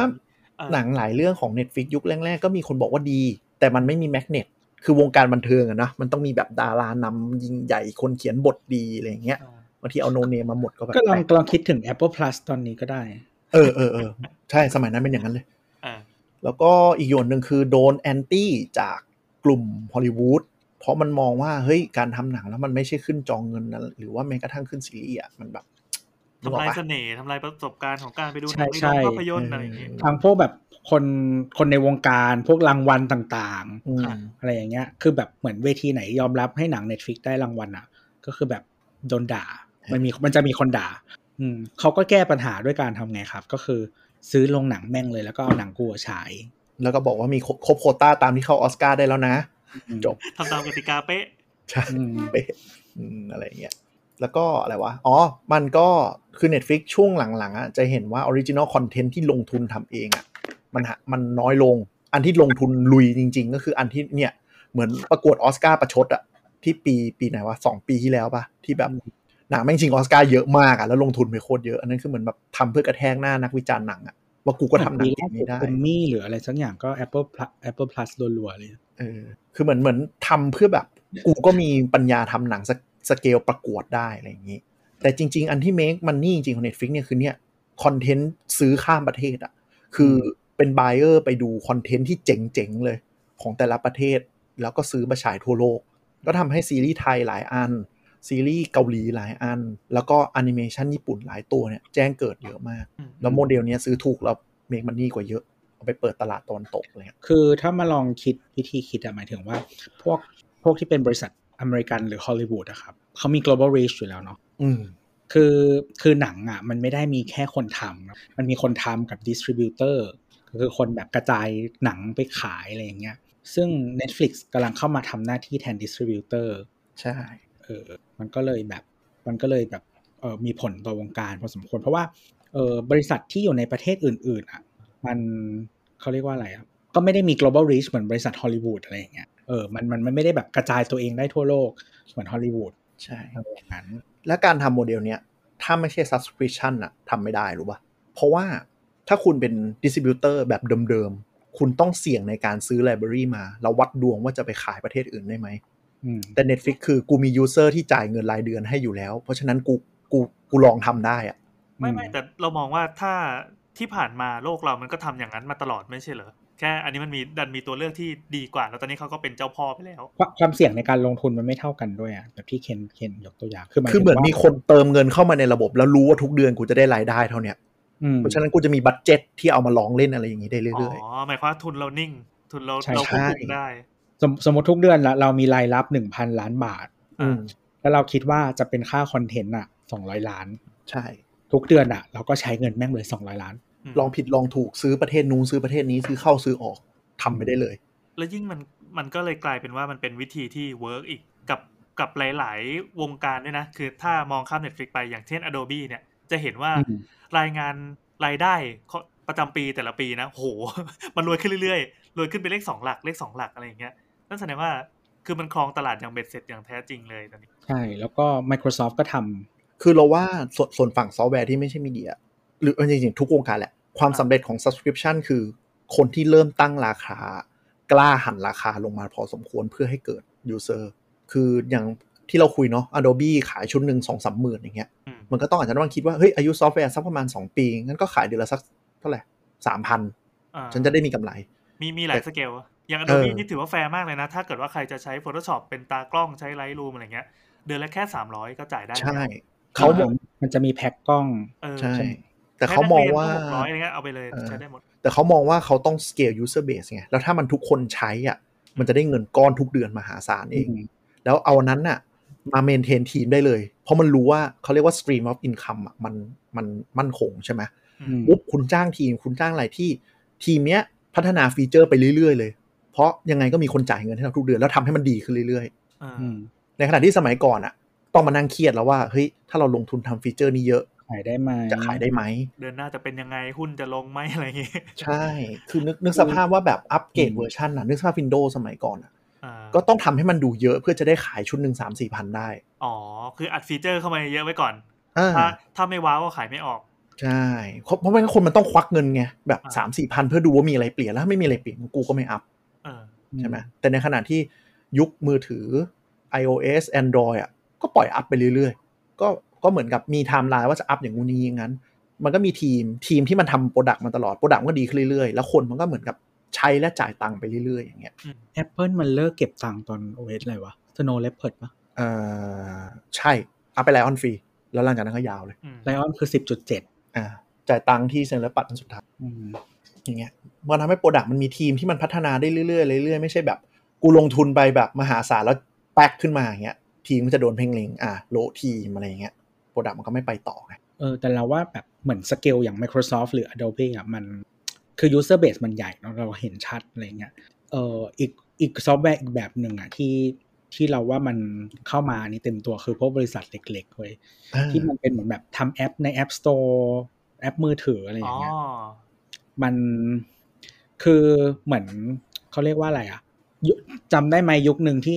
ใน App Store ทุกแอปมันคือแบบ99เซนอะอืมทำที่บัตร แล้วก็คือพอสเกลถึงจุดหนึ่งแม่งอยู่ไม่ได้เว้ยเออแล้วมันก็ไม่มีแบบอินคัมเข้ามาเรื่อยๆ แล้วทีเนี้ย Apple มันมันบังคับอัปเกรดฟรีอะอืมมันบังคับอัปเกรดแอปฟรี ซึ่งมันก็เลยมีบางบริษัทเลี่ยงบาลีด้วยการออกเวอร์ชันสองสามสี่ออกมา ใช่คือเปลี่ยนจะเรีชื่ยอแอปตัวเองไปเลย ถือว่าเป็นคืออย่างนละน อย่างอันที่เราใช้ที่เราซื้อมาทุกเวอร์ชันเลยคือ Tweetbot เอออ๋อ Tweetbot เนี่ยต้องซื้อขาดใช่ไหมซื้อขาดครับอ่าทีนี้ Tweetbot เนี่ย มันก็จะเป็นแบบ Tweetbot Tweetbot สอง Tweetbot สาม Tweetbot สี่แล้วเวลาอัปเกรดอะคือเขาจะมีอย่างนี้ราคาแบบ มันจะมีราคาอัปเกรดอะก็คือเหมือนเขาจะใช้วิธีทำ bundle ในใน App Store แทน แล้วพอกดแล้วเหมือนมันราคามันจะถูกกว่าอืมอะไรแบบนั้นอะเพื่อใช้เป็นการอัปเกรดอืมเออ ซึ่งคือถ้าเป็นซอฟต์แวร์บนคอมมันก็คืออัปเกรดปกติใช่ไหมเราซื้อเวอร์ชันใหม่แล้วก็ได้อัปเกรดแต่ว่าที่มัน distribute ผ่านแอป Apple App Store อะมันบังคับอัพฟรีมันก็เลยทำแบบนั้นไม่ได้เขาเลยต้องออกแบบนั้นมาแทน แล้วก็ล่าสุดเวอร์ชัน6 ก็คือเปลี่ยนเป็นแอปฟรี แล้วก็แบบต้องมี subscription แทนอืมอันนี้ก็ดูเป็นโมเดลที่ในยุคหลังๆ แอปไหนๆก็ทำกันนะอย่างใช่ใช่ที่คิดๆกันน่าจะเป็นวิสโก้ที่เป็นแอปแต่งภาพที่แต่งออกมาแล้วดูมีรสนิยมดี ตกปีละหกหกร้อยเจ็ดร้อยก็คือวันละวันละประมาณบาทสองบาทอะไรเงี้ยอืม ถ้ามาตีแบบนี้ก็รู้สึกว่าเออคนที่ใช่จะต้องใช้แต่มันกลายเป็นว่าถ้าสมมติจากจากเราซื้อโปรแกรมสมัยก่อนสมมตินะ คือถ้ามันเราใช้ยาวๆได้สมัยก่อนเนี้ย เรามีรุ่นใหม่แล้วเราไม่ได้ใช้เราไม่จำเป็นต้องซื้อเราก็เหมือนซื้อขาครั้งเดียวแล้วลากได้แบบ 5 ปีถึง 10 ปี แต่จริงๆพอเรามองกลับไปว่าเฮ้ยเรามาจ่ายเดือนละ 300 แล้วคูณ 5 ปี 10 ปีมันก็มันก็ก้อนหนึ่งเหมือนกันอะไรอย่างเงี้ยอืมมองคนละแบบอะแต่เราได้การันตีอัปเดต อะไรอย่างเงี้ยมันก็จะเราก็จะโดน spoil กับการแบบเฮ้ยแอปมันอัปเดตเว้ยแอปมันอัปเดตเว้ยไม่กล้าทิ้งด้วยเอออัอันในฝั่งผู้พัฒนาก็ happy นะคือ เราแบบไม่ต้องมานั่งเสี่ยงว่าเวอร์ชันใหม่กูจะแป๊กหรือจะปังขายได้ไหมอืมใช่แล้วเราถอนได้ไงไม่พอใจก็หยุด subscribe อะไรอย่างเงี้ยอ่ามันเลยเหมือน happy กันหมด คือเรารู้สึกว่าอืมโมเดลเนี้ยมันมาพร้อมกับยุคมือถือนี่แหละ แล้วก็ Android Play Store เออเพราะว่าถ้าใครไปดูเพราะแบบ เออเขาเรียกว่าอะไรอะ ยอดขายอะ คือเหมือนคนใช้ Android มันไม่ค่อยซื้อแอปกันอะถ้าแบบเทียบ comparatively ส่วนหนึ่งก็คือมันมีแอปที่ดีและฟรีเยอะด้วย เพราะว่า Android มันไม่ค่อย limit เรื่องการอัดโฆษณาไงอืม แล้วทีนี้โมเดลมันก็เลยเป็นเหมือนแบบ freemium หรือว่าอืม subscription ซะเยอะอืม freemium ก็คือว่าให้คุณโหลดฟรีเนาะแต่ว่าแบบถ้าคุณอยากได้ feature เพิ่มนู่นนี่นั่น คือต้องซื้ออัปเกรด to Pro เอออะไรแบบนั้นนะแล้วก็ เหมือนตอนหลังฝั่ง iOS เองมันก็ถึงจุดตันเหมือนกัน ก็เลยมาใช้โมเดลเดียวกันอืมอืมส่วนใหญ่ก็ส่วนใหญ่มันหลังๆ ที่เราว่านิ่งๆ มันจะเริ่มเป็นแบบฟรี feature ก็คือมันจะ limit แค่เนี้ยบางทีอาจจะ limit เป็นจำนวนอ่าจำนวน transaction จำนวนใช้งานวันใช้งานเป็น trial อืมแล้วก็ถ้า unlock full version ก็จะถูกหน่อยแบบเดือนละเหรียญหรือปีละ 5 เหรียญอะไรเงี้ย แล้วก็จะขยับไปเป็น pro feature ก็จะเริ่มทำอะไรได้มากขึ้นเออหรือไม่ก็ใช้ได้เต็มที่นั่นแหละ แต่ว่ามีโฆษณามาให้ลำคาญทุก15วินาทีอะไรอย่างเงี้ยเอออืมถ้หรือว่าใคหที่ยกลังๆหลังๆเราเริ่มใคเห็จ่ายนตังค์ก็คือดูโฆษณาไปเจ้าของกับใช่โฆษณาก็ได้ตังค์จากค่าโฆษณาอะไรก็ยังโอเคหรือหลังๆจะเริ่มเห็นก็คือพอเราจ่าย standard package ก็จะเริ่มเป็นโมดูลปลดล็อกแล้วปลดล็อก feature นี้3เหรียญอะไรเงี้ยมันก็ใช่ใช่กำลังทวีกันอยู่ว่าจะแบบหากินกันยังไง เพราะว่าอืมเราอยู่ในยุคที่ เขาเรียกว่าอะไร user มันยังไม่เต็มอะมันยังอืม acquire new user ได้เรื่อยๆเรื่อยๆเขาก็จะรอรอคนใหม่ๆมาก่อน หรืออย่างพวกแบบแอปแต่งรูปแบบบางทีเขาจะขายเป็นแบบฟิลเตอร์หรือว่า tools อืมทีละอัน แล้วก็ unlock ทีละอันอะไรแบบ คือโมเดลพวกนี้ developer happy มาก เพราะมันรู้ว่ารายได้เดือนหนึ่งอะกูมีเท่าไหร่ แล้วกูมี budget เท่าไหร่ ไม่เหมือนสมัยก่อนต้องมานั่งแบบเฮ้ยบิดเดือนนี้ยอดตกอัดการตลาดอัด ad อัดนู่นอัดนี่อะไรเงี้ยอ๋อเมื่อเหนื่กี้อยไงเมื่อกี้เลยลืมพูดถึงในสายองค์กรเขาก็จะ happy ที่ว่าหนึ่งเดือนอะเขาสามารถลงค่าซอฟต์แวร์ไปเป็นรายจ่ายประจำเลย อืมเออทุกเดือนก็จ่ายเท่านี้ สมัยก่อนต้องมาลงเป็นทรัพย์สินแล้วมาตัดค่าเสื่อม แล้วก็ทะเลาะกันชิบหายว่าค่าเสื่อมจะคิดยังไง เพราะซอฟต์แวร์มันมันไม่คงรูปอ่ามันไม่คงรูปแล้วจับต้องไม่ได้ จะตัดยังไงสามปีห้าปีก็ทะเลาะกันนี่อ่าพอมันเป็นค่าใช้จ่ายเออสบายตัดจ่ายไปเลย แล้วจริง ๆ อะเออหลาย ๆ อย่างพอมันเป็นเขาไม่องค์กรนะครับเพราะมันไม่ การที่เป็น subscription อะมันมาพร้อมกับการที่มันไม่เป็น self host อ่าเออคือคือมันไปอยู่บนคลาวด์ใช่ปะยังไงคเพรับราะฉะนั้น maintenance ของฝั่งองค์กรอะมันก็จะแบบเปลี่ยนรูปแบบไป แล้วก็เออมันสามารถใช้ support นอกองค์กรก็ได้ หมายถึงว่าแบบ support ที่เป็นของของของบริษัทนั้นที่เขาผลิตซอฟต์แวร์เองอะนู่นนี่นั่นอะไรก็ได้แล้วมันก็อัปเดตเวอร์ชันเรื่อยคือง่ายๆเลยก็คือพอมันเป็น user base ใช่ปะเราก็คือ การจ่ายตังค์อะอยู่ที่จำนวน user ที่จะเข้าใช้หรือเงื่อนไขอื่นๆ แต่สมัยก่อนเราซื้อซอฟต์แวร์มามันล็อกที่ฮาร์ดแวร์ เราลงเครื่องอันนี้ในองค์กรแล้วนึกสภาพคอมพัง คอมไฟไหม้นู่นนี่นั่น ก็ปวดหัว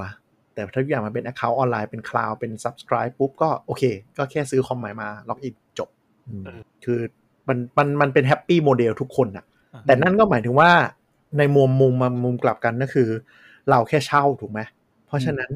ความเป็นสิทธิ์มันอยู่ทางนั้น ถ้าตลาดอิ่มอย่างที่เราคุยกัน และเขารู้แล้วเขาเป็นคนชนะแบบไม่มีคู่แข่งอะอยู่ๆมันก็จะเริ่มมันจะเอาค่อยคืนๆไต่เริ่มเออเริ่มไต่แบบไม่มีเหตุผลแล้วอะไรอย่างเงี้ยพอรู้ว่าไม่มีคู่แข่งหรอกก็ต้องระวัง สิ่งนี้เกิดขึ้นในวงการอะไร ในวงการฝากไฟล์เนาะอ๋อสมัยก่อนเนี่ย เราจะจ่ายกันถูกมากเลยหรือฟรีกันแบบแจกกันเละอิเละเขะขะมากเลยสมัยก่อน Dropbox เนี้ย แจกกัน แบบหืมซื้อมือถือก็ได้สองเทราไบต์หรือว่าชวนเพื่อนด้วยนะโอ้โหสบายเอ้ยมีเดี๋ยวเจ้านี้ไหนคือบ้างนะลองลองลองยื่นยี่ห้อมาให้ฟังหน่อยยุคแรกมันเป็น Dropbox เนาะที่มันโผล่อ่ามมาเรื่องเรื่องเปิดเรื่องคลาวด์อย่างเงี้ยที่มันทำให้โหเจ้าใหญ่ต้องโดดกันมา มีทั้งหลักๆก็มี Box Google Drive OneDrive iCloud อ่าที่เข้ามากันหมดเลย ซึ่งจำได้ไหมช่วงแรกๆ มันจะประมาณแบบถูกอะเดือนละเหรียญแล้วได้แบบ200กิกอะไรอย่างเงี้ยๆอืม เออสองร้อยกิกสมัยนั้นมันเยอะไงใช่ไหมไฟล์มันยังไม่ใหญ่มาก แต่ยุคเนี้ยทุกอันแม่งเริ่มเทเหมือนกัน แล้วบอกว่าจ่ายมาซาเดือนละสิบเหรียญแล้วเอาไปสองเทราไบต์ก็คือตัดแพ็คถูกที่สุดออกไปใช่แต่ว่าให้ขยับมาเป็นแพ็คต่อไป ราคามันก็พอๆกับเดิมแหละแต่ว่าลูกค้าที่กันเร็วกันแรกก็จะออกไป คือปกติแล้วว่าของธรรมดาครับ เวลาผ่านไปมันต้องถูกอ่าใช่ คือการที่ราคามันเท่าเดิมแปลว่าจริงๆมันแพงขึ้นแต่แบบถ้าที่ถ้าเทียบถ้าเทียบกับสเกลสิ่งอื่นๆนะนึกออกปะอืม คืออันนี้เป็นความน่ากลัวอย่างหนึ่งคือ คือเมื่อก่อนมันเป็นเรา มันผลิต product ออกมาแข่งกันถูกปะเพราะฉะนั้นถ้าคนคนมีนวัตกรรมลดต้นทุนได้ ก็จะเปิดราคาให้ถูกลงเพื่อจะแย่ง market shareอืมแต่ตอนเนี้ยทุกคนเปิดถูกก่อนแล้วยอมเข้าเนื้อก่อน แล้วพอสร้าง user base ได้ปุ๊บ กูเริ่ม กูเริ่มรีดนมอะเรียกมิวอะมิว user แต่นี่ก็อย่างแปลกเช่นตอน Google ที่เขายกเลิกตัวแบบ Google Photo แบบฟรีไปใช่ปะอ่าทำให้คนเสพติดก่อน ใช่ ไม่ได้ยกเลิกแบบฟรีหรอกจริงๆ ก็ยังใช้ได้เพียงแต่ว่าพื้นที่มันค่อนข้างน้อยอ่าสิบห้า gig เอ่อที่บอกว่าแปลกก็คือทำไมมันมันไม่มีใครที่เป็นเจ้าตลาดที่แท้จริงอะแต่ว่าทุกคนอะจับมือกันแล้วก็ขึ้นราคา เออ มันไม่ใช่การแบบทุ่มตลาดแล้วก็คนที่ชนะเป็นเบอร์ใหญ่ที่สุดแล้วก็เชิญฟันลูกค้าไปนี่เราเราว่าวัฒนธรรมอเมริกาอย่างหนึ่งอะพอมันเปิดช่องมันก็มีคนทำอะมันจะไม่ค่อยหัวกัน คือเราว่าการแข่งตลาดที่มันแข่งขันดุดุๆอะเวลามันมีใครเปิดช่องเปิดอะไรปุ๊บอะมันจะมันจะพร้อมเสียบอะมันจะไม่มาแบบหัวๆกันอะไรอย่างเงี้ยเรารู้สึกว่ามันเกี่ยวกับ switching cost อืมคือคือสมมุติว่าถ้าคุณคือเซอร์วิสแบบอื่น สมมติเป็น Adobe อย่างเงี้ยใช่ไหมหรือเป็น Microsoft อะการที่คือ ของพวกเนี้ยมันใช้ในการทำทำแบบอาชีพทำอะไรอย่างงี้ใช่ไหมครับ แล้วก็ learning curve อะมันสูงมันนานกว่าคุณจะเรียนรู้กว่าคุณจะใช้งานนู่นนี่นั่น เพราะฉะนั้นอะแปลว่าคุณ invest ลงไปเยอะมากเวลาของคุณอะ switching cost สูงทันที การที่คุณจะเลิกใช้อะแปลว่ามันเป็น cost ที่แพง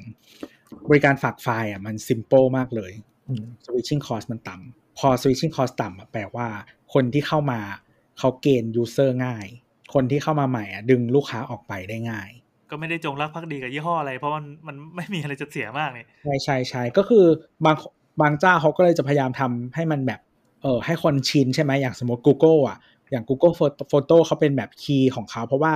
มันแบบเรียนรู้รูปภาพนู่นนี่นั่น search หาได้ทำ indexing ทำนู่นนี่นั่นดีใช่ปะอ่าอันนี้เป็นฟีเจอร์ที่คนอื่นอาจจะสู้ไม่ได้ คือหมายถึงว่าแบบคุณอาจจะไปซื้อ storage เจ้าอื่นใช้ แต่มันอาจจะไม่ดีเท่านี้ ถึงแม้จะราคาเท่ากันคุณก็อาจจะไม่อยาก switch อะไรอย่างเงี้ยหรือว่าแบบถ้าเป็น Apple มันคือเหมือนแบบ เออมันง่ายอยู่ในแบบอยู่ใน iOS เลยไม่ต้องทำอะไรเพิ่มอะไรอย่างเงี้ยสมมุติ อันเนี้ยขยัมับนก็คือไปมือถือใหม่ไป device อื่นซิงก์กันหมดใช้สะดวกอ่าอืมอืมใช่ มันก็เลยเหมือนกับว่า อันนี้ก็จะเป็นจุดขายของ Apple ในการเป็นแบบ Ecosystem อะไรอย่างนี้ใช่ไหมครับ มันมันมันง่ายดีอะไรอย่างเงี้ยก็เออเพราะฉะนั้นเนี่ยคนก็อาจจะไม่อยากสวิชออก แม้จะราคาเท่ากัน หรือแพงกว่าคู่แข่งนิดหน่อยอืม แต่เรารู้สึกว่าฝากไฟล์เนี่ย เราช่วงแรกอะเราคิดว่ามันสวิตช์ง่ายเว้ยแต่พอใช้ไปสักพักอะแม่งสวิตช์ยาก มันมีอืมความยุ่งยากในการมานั่งจัดหรือโยกอะไรใหม่หมดพอสมควรเอาเออมันไม่แต่ได้มันมีเครื่องมืแต่อมันง่ายๆที่แบบสำหรับย้ายค่ายอย่างเงี้ยเหรอเหมือนมี migration tool อะไรบางอย่างอยู่นะแต่ว่ามีมันก็ต้องต้องมีความ manual หน่อยป่ะพี่ เพราะมันคือมันไม่ใช่ physical drive ที่อยู่ในเครื่องเราที่มันจะเราลากไปปุ๊บอ่าอะไรอย่างเงี้ยหรอกอ่าอ่าอ่า ใช่ใช่คือความความมีปัญหาก็คือถ้าสมมุติเราเริ่มฝากเยอะจริง ๆ เกิน500หรือสักหนึ่งเทราไบต์อะนรกมันจะเริ่มมาเวลาจะใช้ตอนนี้เลยครับ เออ มันจะแบบอืมกูยอมจ่ายตังค์แล้วกันวะอะไรอย่างเงี้ยเราเริ่มเข้าใจแล้วว่าทำไมทำไมพวกนี้เริ่มกล้ามิ้วเงินอะอ่าเพราะแบบโอ้โหยอมจ่ายแล้วกันวะอะไรอย่างงี้แล้วอะเพราะมันแบบกลายเป็นว่าคนที่จ่ายหนักอะจะยอมจ่ายต่อไป เออแบบคือแต่ว่าหนักอะของเขามันมันมันไม่ได้แพงมากเนาะมันเป็นเงินที่รู้สึกว่าแบบโอ้กูก็จ่ายได้นี่หว่าเพื่อความสะดวกและสบายใจของกูอะไรอย่างเงี้ยใช่คือเราว่าคนที่เข้ามาในยุคนี้จะรู้สึกไม่แพงเว้ยแต่การที่เราโดนสปอยจากฟรีสตอเรจแจกกันเลอะเทอะสมัยก่อนแล้วรู้สึกมันแพงจังวะอะไรอย่างเงี้ยเออคือเราก็มี account อยู่ทุกเจ้าเนอะป้าแต่เราก็แบบก็ไม่ไม่ได้ก็คือมีเจ้าที่เราใช้เป็นประจำอะไรอย่างเงี้ยเราก็ไม่ได้เจ้าอื่นเราก็อาจจะไม่ค่อยได้ใช้เลยแบบ box อะไรเอ้ยไม่ใช่ box เออ box หรือว่าแบบ drop box อะไรอย่างเงี้ยก็คือเคยมีอยู่เคยใช้แต่ว่าจนคือมันมีวันหนึ่งที่ drop box มันเป็น number one อะแล้วแบบ เวลาจะซิงค์ไฟล์อะไรก็ตามในแอป มันจะต้องผ่าน drop box มันเป็นสมัยยุคที่แบบอย่าง iPhone มันไม่มีระบบโยนไฟล์เข้ามา ไม่มีระบบตัวจัดการไฟล์อะไรอย่างเงี้ยกนะระจอกขนาดนั้นเลยเหรอ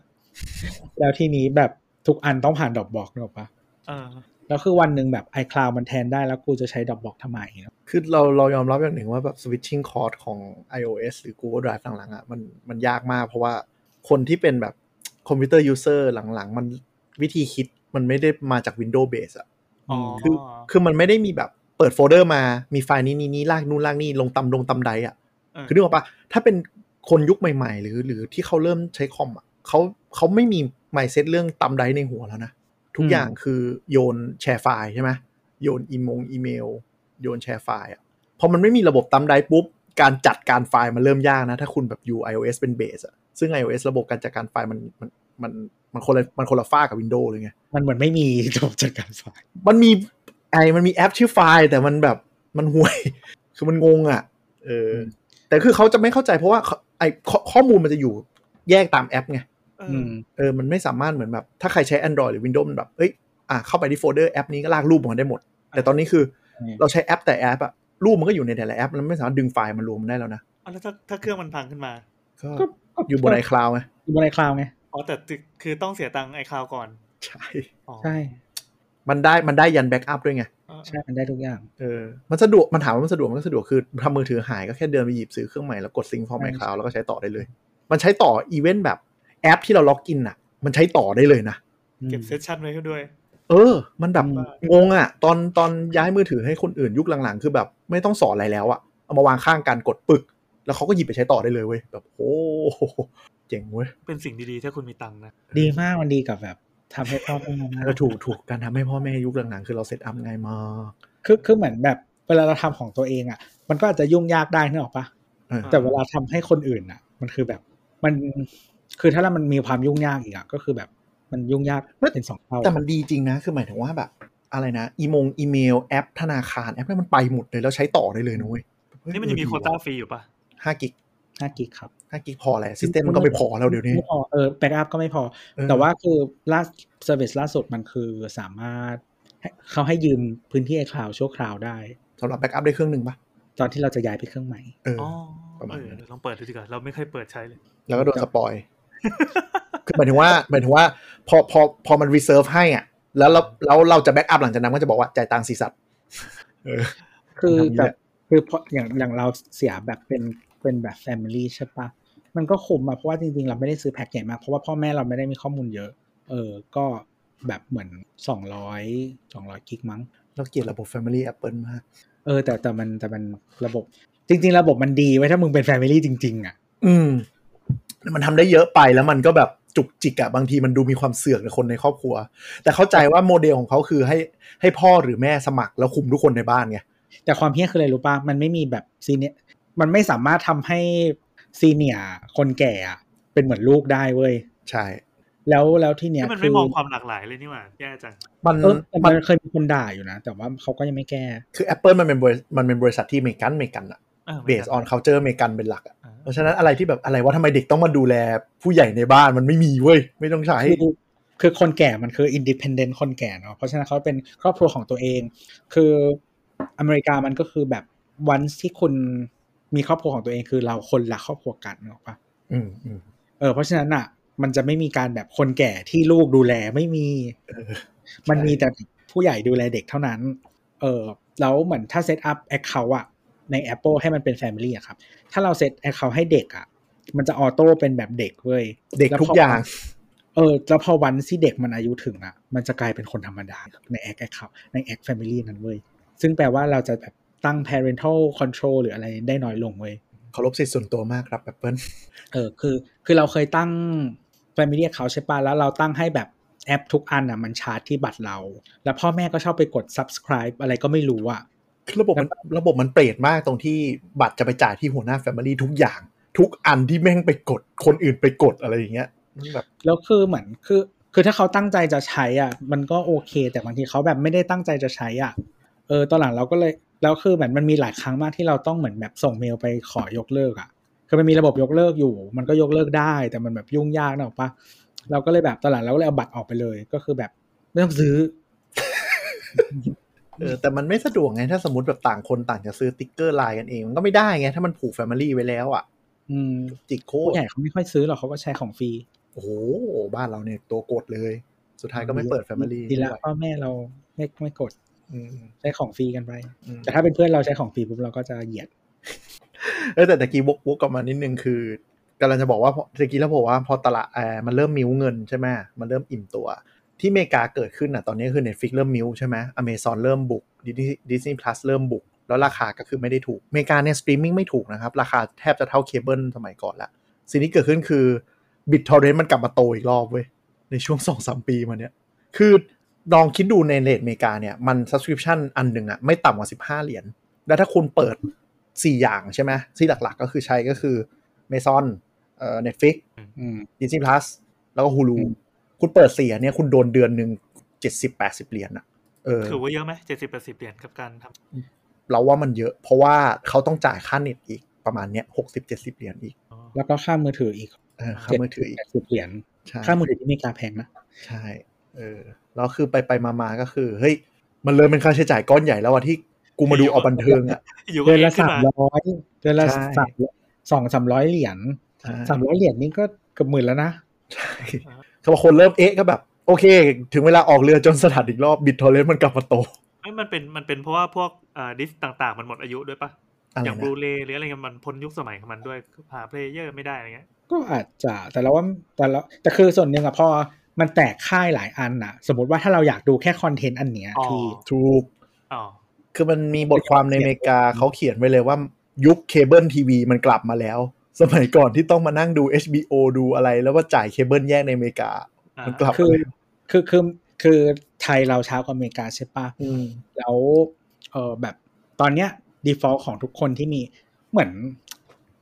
เรารู้สึกว่ามันอาจจะเป็นเลนส์ที่ไม่ค่อยดีอะนะ แต่ว่าคนรอบตัวเราทุกคนมี Netflix subscription หรอกปะอ่า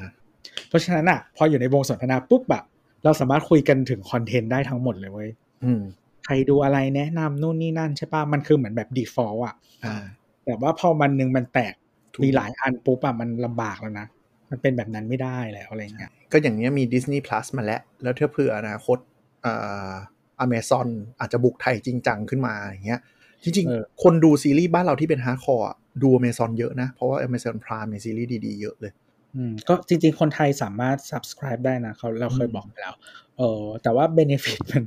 อาจจะเฮี้ยหมายถึงว่า คือถ้าคุณเน้นดูแค่คอนเทนต์อะมันก็ได้แหละ แต่ว่าถ้าคุณคิดว่าเออถ้าฉันอยู่อเมริกา ฉันจะมีสิทธิร้อยแปดอย่างอะไรเงี้ยในราคาเท่ากันเออมันก็เลยเกิดว่าเนี่ย BitTorrent กลับมาโตแล้วเพราะทุกคนบอกว่าเฮ้ยกูไม่ sub แล้วกูเลิกยกเลิก sub ทุกอย่างแล้วกูกลับมาโหลด bit แล้วไม่ไหวเว้ย อ๋อเออ Disney Plus อะคือที่อเมริกา Disney Plus อะมันจะเขาเป็นเจ้าของอีกอันหนึ่งชื่อ Hulu อืมอืมอืมเออซึ่ง Hulu อะเมื่อก่อนจะเน้น TV series อย่างเดียว แบบมันจะชนคือมันจะมีเวอร์ชันฟรีด้วย Hulu แต่น่าจะเลิกแล้วมั้ง เมื่อก่อนเวอร์ชันฟรีของ Hulu มันจะมี ad แล้วเหมือนแบบเออมันจะไม่ชนโรงหมายถึงว่าซีรีส์ออนวันนี้ ต้องรออีกเท่าไหร่ถึงจะดูได้ แต่ว่าถ้าเป็นเวอร์ชันเสียตังค์มันแบบออนวันนี้ จบปุ๊บสักพักหนึ่งดูได้เลยบน Hulu อืมอ๋อ ถึงว่าเวลาตอนที่ Disney Disney Plus เข้าไทยก็เลยมีคนถามว่าจะมีโมเดลนี้ด้วยหรือเปล่าคืออะดู ad อ๋อแต่ว่าดูฟรีหรือถูกหน่อยอะไรอย่างนี้อืมแต่เหมือนดิสนีย์ยกเลิกหมดแล้วนะ Hulu อ่าก็ Hulu ยังมี tier ad อยู่แต่ว่าเหมือนแบบต้องเสียตังค์นิดนึง แต่มี adอ่าอ่าจะเป็นเวอร์ชันแบบถูก Kindle งี้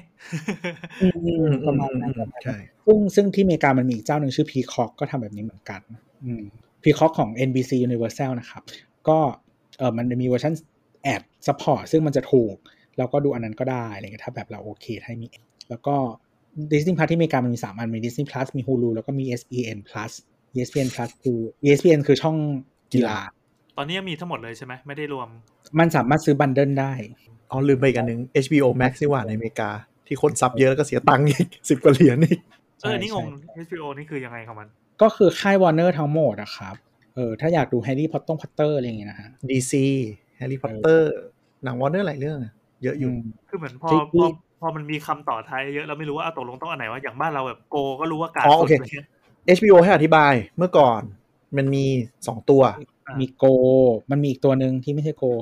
ลืมที่อยู่ในอเมริกา เอ่อ HBO อะไรวะ คือคือตลกมาก HBO เนี่ย ตอนนี้เหลือแต่ Max เอ่อ HBO เนี่ยตอนแรกอะเขาใช้โมเดลประมาณว่า ประเทศเจริญแล้วเอาเอาตัวหนึ่งอ๋อ HBO Now HBO Now เป็นประเทศเจริญแล้ว ประเทศไม่เจริญเอา HBO Go ไป ก็คือเหมือนกับโมเดลประมาณว่าประเทศที่ HBO ถือลิขสิทธิ์ลงทุนทำประเทศเองอะที่เขาถือคอนเทนต์ทั้งหมดอะเขาจะใช้ HBO Now เพราะเขาคุมคอนเทนต์ได้หมด แต่ภูมิภาคประเทศเราเนี่ย HBO มันยังเป็นพาร์ทเนอร์นึกออกไหมพาร์ทเนอร์กับ True พาร์ทเนอร์กับอะไรที่ต้องฉาย มันเป็นคนซื้อลิขสิทธิ์เขาก็เลยเอา Go ไปลุย สิ่งที่เกิดขึ้นคือ Go แป้กหลายประเทศมาก ด้วยความที่เราบอกว่ามันเนี่ย limit เรื่องนี้นั่นเล่นลูกค้า อ่าแล้วอันแล้นี้คือก็เราเคยบ่นไปแล้วในสัก EP หนึ่งเนาะที่ที่คุยกันอืมเรื่องความห่วยของใช่ใช่ HBO แล้วก็ HBO Now ก็ไม่ได้ดีเท่าที่ควร เพราะว่า library มันงงๆ เนื่องจากหนังหลายเรื่องยังติดอยู่กับแพลตฟอร์มอื่น จนพอมันเหมือนหมดอะ HBO ก็เลยเปิดตัวสิ่งนี้ว่า HBO Max แล้วก็ประกาศว่า HBO Max เนี่ยจะมาแทนทั่วโลกทั้งหมด รวมถึง Go ด้วย รวมถึง Go ด้วยจะยกเลิก Go แล้วอ่าอ่านั่นแสดงว่าแต่จ่ายจ่ายแพงขึ้นงี้ป่ะ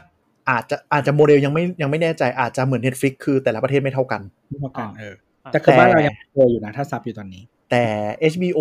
Max เขา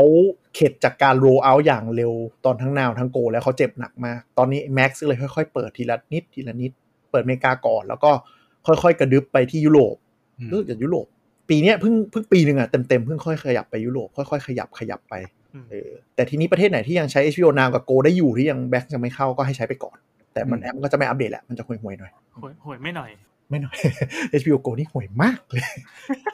ห่วยมากเลยอืมคือความประทับใจในการใช้บริการนะอย่างดิสนีย์พัทที่เปิดตัวมา คนก็จะบอกว่ามันห่วยระดับ HBO Go เลยนะคือโอ้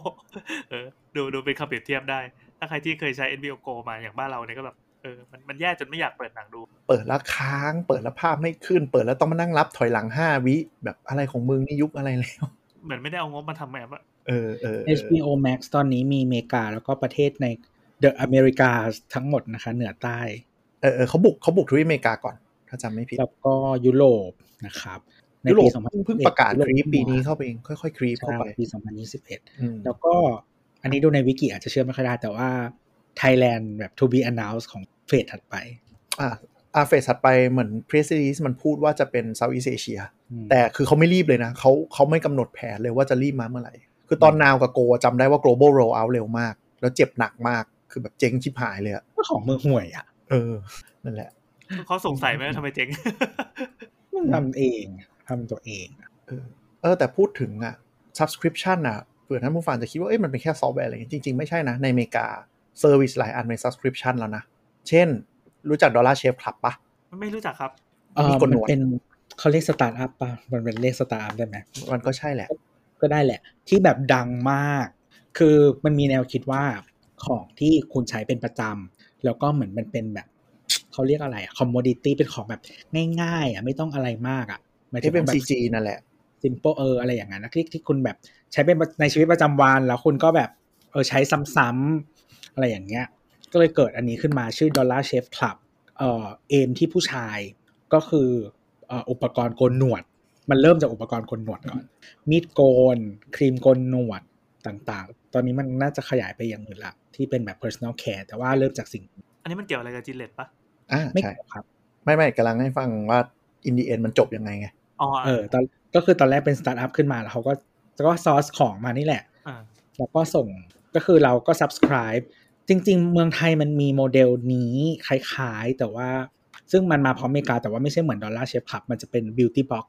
อืมอืมมันจะมียุคหนึ่งที่ฮิตมากในไทย แล้วก็มีฮิตมาจากเมืองนอกนั่นแหละ ก็คือว่าที่เราจะ subscribe beauty box เนี่ย แล้วมันก็จะมีของส่งมาเหมือนแบบสมมติทุกเดือน ข้างในมันจะเป็นของ sample แบบพวกสกินแคร์พวกเมคอัพพวกอะไรต่างๆ ที่มันจะเป็นเหมือนแบบเซอร์ไพรส์อะหมายถึงว่าไม่รู้ว่ามีอะไรบ้าง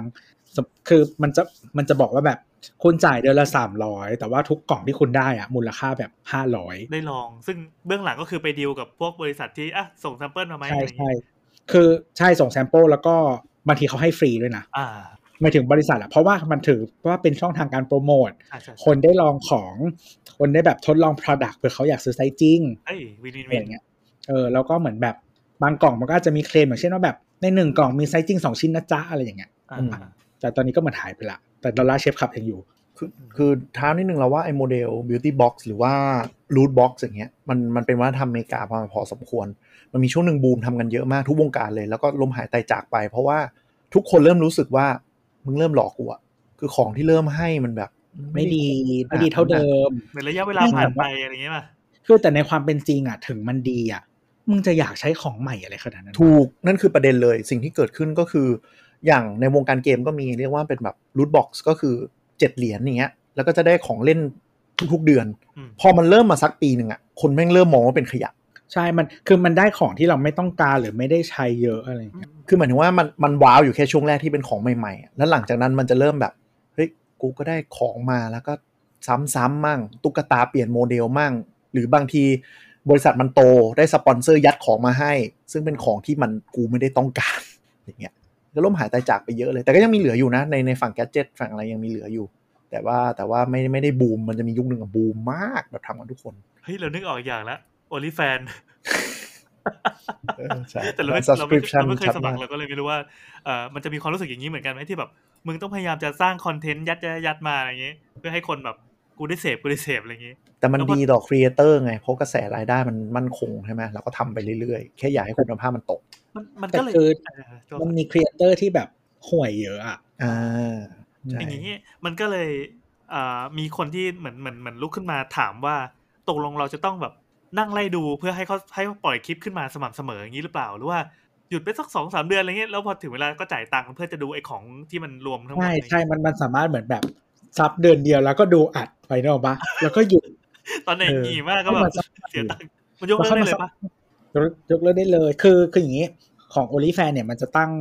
ครีเอเตอร์ตั้งราคาเองเนาะอ่าอืมแล้วก็ตั้งโปรโมชั่นเองด้วยอ่าซึ่งโปรโมชั่นมันจะเป็นแบบ อันนี้เรา สามารถทำเองได้หมดเลยนะคือ อย่างเช่นว่า สมมติซับเดือนละห้าเหรียญถ้าซับสามเดือนเหลือสิบสองเหรียญอืมอะไรเงี้ยเออแล้วก็เหมือนแบบเออซับหกเดือน เหลือแบบยี่สิบอะไรเงี้ยสมมติ อันนี้ตั้งเองได้ หรือจะไม่ลดก็ได้ก็แล้วแต่มึงอ่าซึ่งอืมเหมือนแบบอย่างเราคือเมื่อก่อนเราก็จะชอบซับแบบที่มันเป็นแบบทีละสามเดือนอะไรเงี้ยซึ่งซึ่งแบบครีเอเตอร์หลายคนมันห่วยอะเหมือนแบบ ลงคลิปไม่สม่ำเสมอ หรือว่าแบบคุณภาพไม่ดี เพราะว่าเราไม่เห็นจริงๆแล้วมันไม่เห็นของก่อนหรอกปะอ่าเราว่านั่นคือข้อเสียมีแบบทรลลร์างงี้หรอไม่มีคือคือจริงๆแล้วแต่บางคนเขาทำอย่างนี้พี่ บางคนเขาจะเป็นแบบ sub ฟรีอ่าแล้วก็จ่ายตังค์เป็นคลิปก็มีอ๋อเฮ้ยหรืเจ๋องหรือว่ะบางหรือบางคนก็จะมีสอง acc acc อ่าฟรีหนึ่ง acc กับ acc เสียตังค์หนึ่ง acc acc ฟรีเนี่ยก็จะเป็นแบบ preview คลิปเป็น teaser softเออ sub sub sub ก็บางคนก็เห็นเหมือนเหมือนก็ตัดเอ่อบางคนก็ตัดเป็น teaser บางคนก็ตัดเป็น trailer อ่า trailer ก็คือหมายถึงว่าตัดทุกช่วงมามาต่อกันเป็นไฮไลท์เนี่ยหรอปะอ่าเออซึ่งซึ่งเอ่ออันนี้ก็จะเห็นของประมาณหนึ่งแบบ มันมันเห็น production เห็นวิธีการถ่ายอะไรอย่างเงี้ยหรอกปะครับถ้าถ้าจะดีก็ค่อยไป sub อันจริง แล้วก็เห็นความสม่ำเสมอด้วยเออซึ่งซึ่งอันนี้เราไม่ได้จ่ายตังค์ไว้ที่แพลตฟอร์มใช่ไหมเราจ่ายแค่ใช้แพลตฟอร์มเป็นเครื่องมือจ่ายตังค์ไปให้ครีเอเตอร์แพลตฟอร์มเขาหัก เงิน อ่า ถึงเวลามันต้องแบ่งอยู่แล้วแต่หมายความว่าเราใช่เราไม่ได้จ่ายค่า Netflix แต่ว่าเราจ่ายค่าหนังแต่ละเรื่องเลย แต่ละใช่แต่ละใช่เจ้าใช่แต่ละค่ายที่ดูใช่ใช่คือคือจะจะจ่ายเป็นแบบอย่างที่บอกว่าจ่ายเป็นช่องสมมติก็คือ sub sub ทั้งช่องใช่ไหมอ่ากับบางคนอย่างที่บอกว่าถ้าเขาเปิดเปิดฟรี แต่ว่าแบบเป็นคลิปก็ได้ซื้อเป็นคลิปก็ได้อืมอืมซึ่งวงการพวกวงการสตรีมเกมหรือว่าวงการไลฟ์มันก็จะทำอย่างนี้กันก็คือครีเอเตอร์ใช่ก็มีรายได้จากนี้ มันเหมือนมันไม่ใช่ subscription สักทีเดียวมันคือเหมือนกับว่าทางฝรั่งอะเนาะเขาถูกใจใครเขาจะ donate ให้ มันต่อยอดมาจากตรงนั้นมากกว่า คือเหมือนของเกมมันจะเน้นเป็นเหมือนทิปหรืออะไรอ่านะเป็นให้ทิปให้แต่มันก็มี subscribe ก็คือคนที่แบบเออกูขี้เกียจมานั่งทิป กูก็อะจ่ายรายเดือนเป็นผูกปิ่นโตให้มึงไปแล้วกันคืออย่าง YouTube หรือ Facebook Page มันก็มีระบบนี้เนาะอ่าทวิตเตอร์ก็มีล่าสุดไง อืมอืมเออแบบแต่ทวิตเตอร์มันจะไม่ยังไม่ได้หรอกเมืองไทยมันยังไม่ได้เป็น subscribe แบบนั้น ตอนนี้มันจะมีเหมือนให้เหมือนทิปอ่าที่ที่ไม่ผ่านทวิตเตอร์แล้วก็ แล้วก็เป็นอะไรนะ เขาเรียกว่าอะไรวะ ticketed space อืมคือเก็บเงินค่าเข้ามาใน space ทวิตเตอร์มันตอนนี้เริ่มลองทุกอย่างอะเริ่มมั่ว เริ่มหาเงินกับ user เพราะว่าสปอนเซอร์ไม่เข้าเหมือนที่เราเลยเล่าให้ฟัง สปอนเซอร์เออแต่หนีหมด แต่แต่เราก็ยังเล่นแล้วยังพอจะ happy อยู่ก็หมายถึงก็เลยยังโอเคอยู่ตอนนี้อืมหมายถึงว่าคืออะไรที่มันเพิ่มมาแล้วเราไม่อยากใช้อะเราก็ไม่ไปต้องไปแตะมันก็ยัง อยู่ได้อ๋อแต่ว่า OnlyFans สามารถทิปได้เหมือนกัน จริงๆแบบผู้เชี่ยวอยากชาญผู้เชี่ยวหลชาอญกหลอกตัวให้พูดเยอะๆลงดีเทลดูแฮปปี้ดีนะ